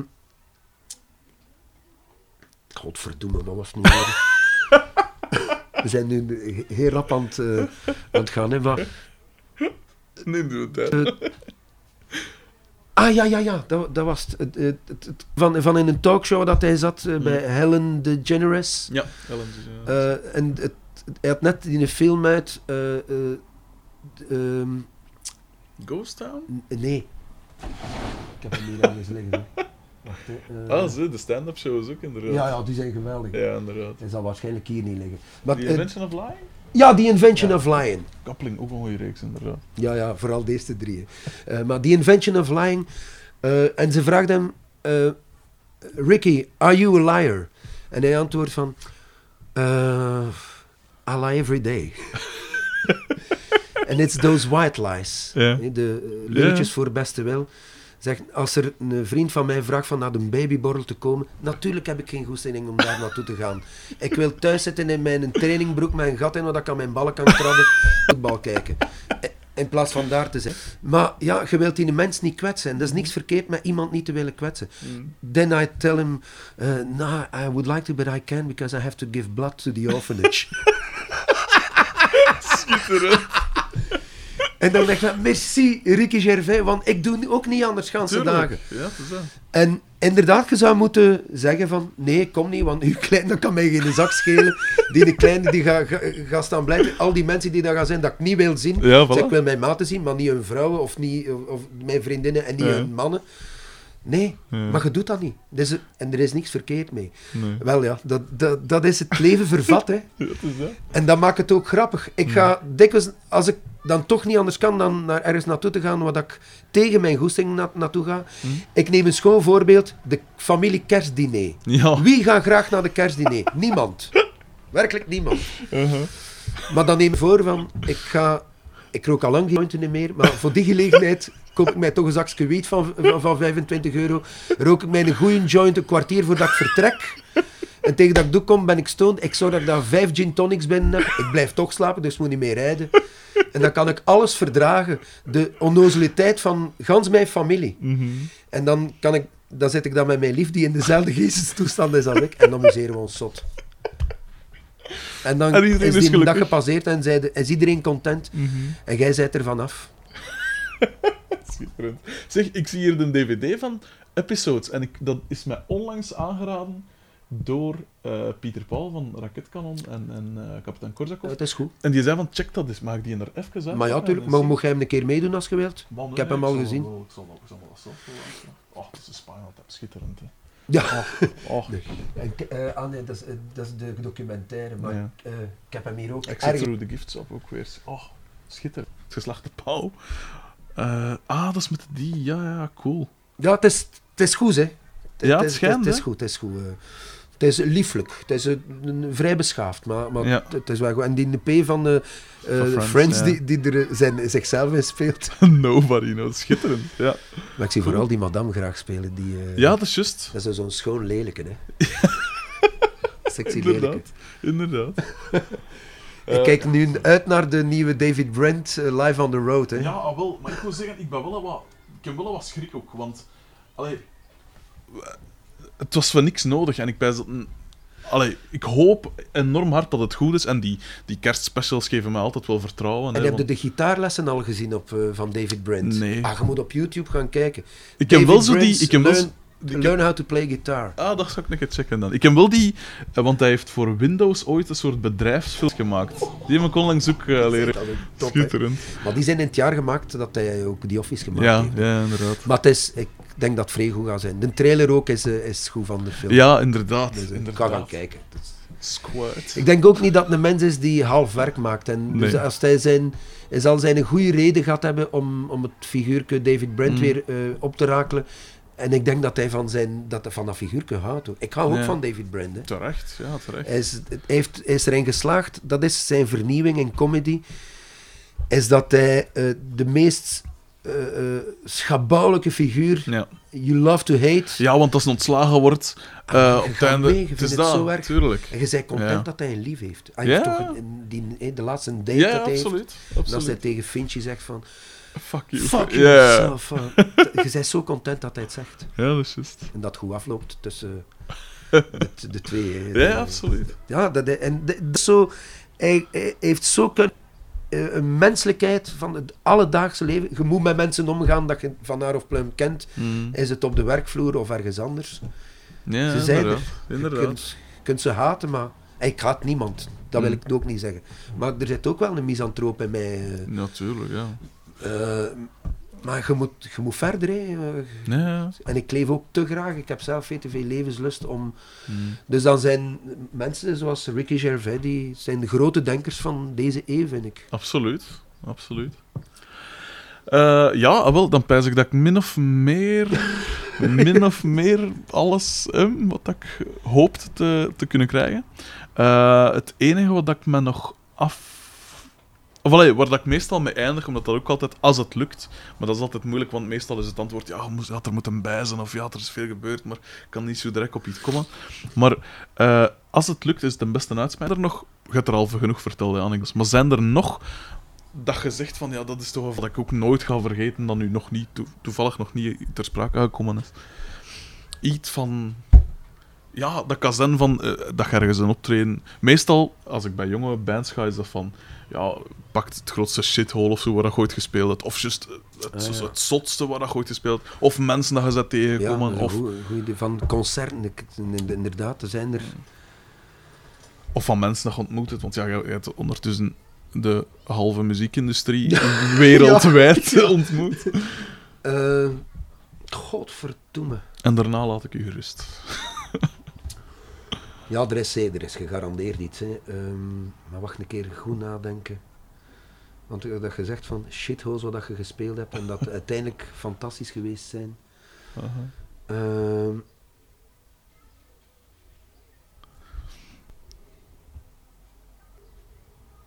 Och ja, dat, dat is eigenlijk een vrij tof verhaal. ik heb daarnet verteld dat ik ook een grote fan ben van Richard Thompson. Hè. Mhm. Wel, ik heb het ongelooflijk geluk gehad om met zijn bassist eh, een, aan een project te kunnen meewerken Mhm. eh, voor Brosella Folk. Ja. Ondertussen ook al tien of, ja, tien of twaalf jaar geleden. Kende de film The Wicker Man. Ja, De originele, hè? ja. die de soundtrack daarvan. Uh-huh. Mauro is ook een vrij fan van, van die film. Hè. En, maar Mauro was niet vrij, die kon niet meedoen, want ik had hem gevraagd om mee te doen. Maar ik kwam die muziek een keer... Dat is nooit live gespeeld geweest. Mhm. Meer nog, die soundtrack was zelf verdwenen. Huh? Omdat de, tijdens het maken van die film, als die film uitgekomen is, dat is een, gan- een hoop miserie geweest dat ik u nu ga besparen. Mhm. Maar door een of andere reden zijn de tapes daarvan... Eh, Thomas Hardy heeft die film gemaakt, maar de mens die... Ik naam niet meer van die gast die de soundtrack geschreven De opdracht was muziek te schrijven die... Ja, folky was, maar die pagan was. Ja. Ja. Ook omdat dat bestond, je hebt pagan music, Ja. eh, van eh, de, de heidenen Mm. en de heidense religies in Engeland, Ja, ja, zeker in de jaren 70 waren die er nog. Tuurlijk. En eh, er was iets met de rechten op die. had hij nu traditionele muziek gebruikt of Mm. origineel geschreven? God, niemand weet het. Mm. Maar in ieder geval, er was, die muziek was niet beschermd. En de maker van die muziek heeft de tapes gestolen, maar hij wou, hij wou die niet bijhouden en is die gaan, gaan begraven. Wat is er gebeurd? Ze hebben daar de M5 over. Echt? Ja, de autostraat over gezet. Ze konden niemand meer aan. De originele tapes. Wat is er gebeurd in de, wat het 2001, 2002, daar wil ik er nu vanaf zijn, hebben ze zijn er toch in geslaagd om de muziek de, de, de, Van de film. van de film eraf te halen. 28 minuten hadden ze maar. Ja. En hebben ze kunnen uitbrengen op, op ding. Dus ik kwam, toe- het toeval was dat ik in Londen was op het moment dat ik eh, op zoek was naar die muziek. Ja. En ik vind die. Dus daarmee kon ik die reconstrueren, maar 28 minuten. Ja. Daarmee maakte hij een volledig optreden. Voilà, dus ben ik beginnen eh, andere songs zoeken die ermee verwant waren. Ik kwam raar genoeg, echt raar. Ik was dus even op een gegeven moment dacht van, hmm, dat is iets bizar. XTC, vier songs, vier songs Ja. van XTC die onrechtstreeks, maar als je de tekst leest, bijna rechtstreeks naar die film verwijzen. Nee? Sacrificial Bonfire, Ja. de titel alleen al. Ja. Green Man, het café in de film heet The Green Man. Amai. En de Green Man is een, een heidens eh, oude godheid. Ja. En nog, nog een aantal andere. Mm. Eh, eh, plus nog een song van Bert Jansch. Wat in ieder geval een uur en een kwart muziek. Ja. En dan moest ik aan de groep beginnen. Ik zeg, ja, maar Jan, hè, Jan doe mee. Mijn oude vriend van Kadril, Hans Kwaggebeur, die alle rare instrumenten, eh, folk, de doedelzak, cymbalon, you name it. Cool. En ik zei, godverdomme, ik zou graag een keer met Danny Thompson werken. Maar dat was zo in mijn fantasie. Dus ik ben naar Henri, Henri van den Bergen van, van Brussel. Ik zeg, jij kent hem een beetje, die komt, is Mhm. regelmatig bij u komen spelen. Kunnen die mensen een keer niet aanspreken? Of geef mij zijn nummer, ik wil ik hem bellen. En geef mij zijn mailadres. Ik stuur daar een mailje naartoe. En die antwoordt positief. Dat maakt... Maar het, het antwoord was van... I don't know anything about pagan music. I'm a Muslim. But I'd be glad to join you. En die komt dan een fantastische vent. Echt waar, een super toffe gast. Dus die had al in Pentangle gespeeld. Eh, die heeft jarenlang met John Martin eh, gespeeld. Uit- Ik kende zijn muzikaal parcours kende ik van buiten. En dat bleek een fantastisch. Ik woonde toen nog in Mechelen op een boot. Op het Cool. kanaal. Ik heb lang op een, bo- op een boot gewoond. Hij is bij, een week bij mij blijven logeren. Eh, moslim, maar hij is toch meegegaan naar Kuiper, het paardenstek gaan eten. Mosselen, hij was zot van mosselen. Het is een Brit, hè. Hij was Ja. trouwens bekeerd tot de islam in 78. Ja. Richard Thompson is ook een moslim, hè. Mm. Ik van, eh, dat zijn Ja, dat soef, is dat is een soefies, hè. eh. Ja. Hij al van in 2 of 73. Mooi. En, eh, dus wij doen dat, we doen dat optreden voor Brussel, die repetities, bereid dat voor, ah, dat is fantastisch.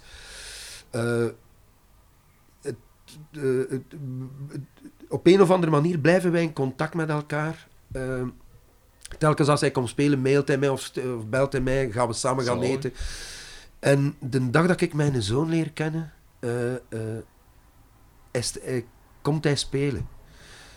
En oh, nee, de dag nadat ik- dat ik mijn zoon de eerste keer gezien heb, komt hij spelen en hij vertelt mij, tel hem dat natuurlijk. En hij zegt, oh Patrick, that's the same thing. Echt? Hij, Mo. in de jaren, mijn eerste sessie met hem, want toen, wist ik, toen kende ik hem nog niet. Ja. En hij had op die, dat was een plaat van Wigbert, was hij komen spelen. We hebben elkaar nooit ontmoet. Hm. Maar die dag heeft hij een dochter van 27 leren kennen die in Amerika opgegroeid is. Mooi. En ja, en dus Dat dat, raar, dat ja. schept een band en eh, je Tuurlijk. wordt een bij- bijna een beetje familie. En de laatste keer dat hij met Richard Thompson komen spelen, dat is ondertussen vijf jaar geleden, is hij in de AB komen spelen. En dan, hij belt mij weer, I'm uh, here with Richard, uh, wanna join us tonight, uh, we play in the AB. Zei, I'm gonna cook for you. Want ja, hij is, hij is, het- is halal. Hij Ja, heeft mij heeft de knepen van het vak geleerd. Nu, Ja. is het niet moeilijk is dat niet. Je moet altijd je handen wassen, vooral dat. En voilà. Tussen al wat dat je... Dat is het enige eigenlijk. Ja. En, eh, en dan ben ik gaan koken voor Richard Thompson en zijn groep. Zalig. En, eh, en dan heeft Richard wij, eh, heeft ons bedankt. eh, en echt van... well, you cook... What can I do for you? Ik zeg, can you play... There's one song I'd like to hear. En d- eh, Down on Me heet dat nummer. eh. Hm. Eh, ik zeg, can you play... Can you play that song tonight?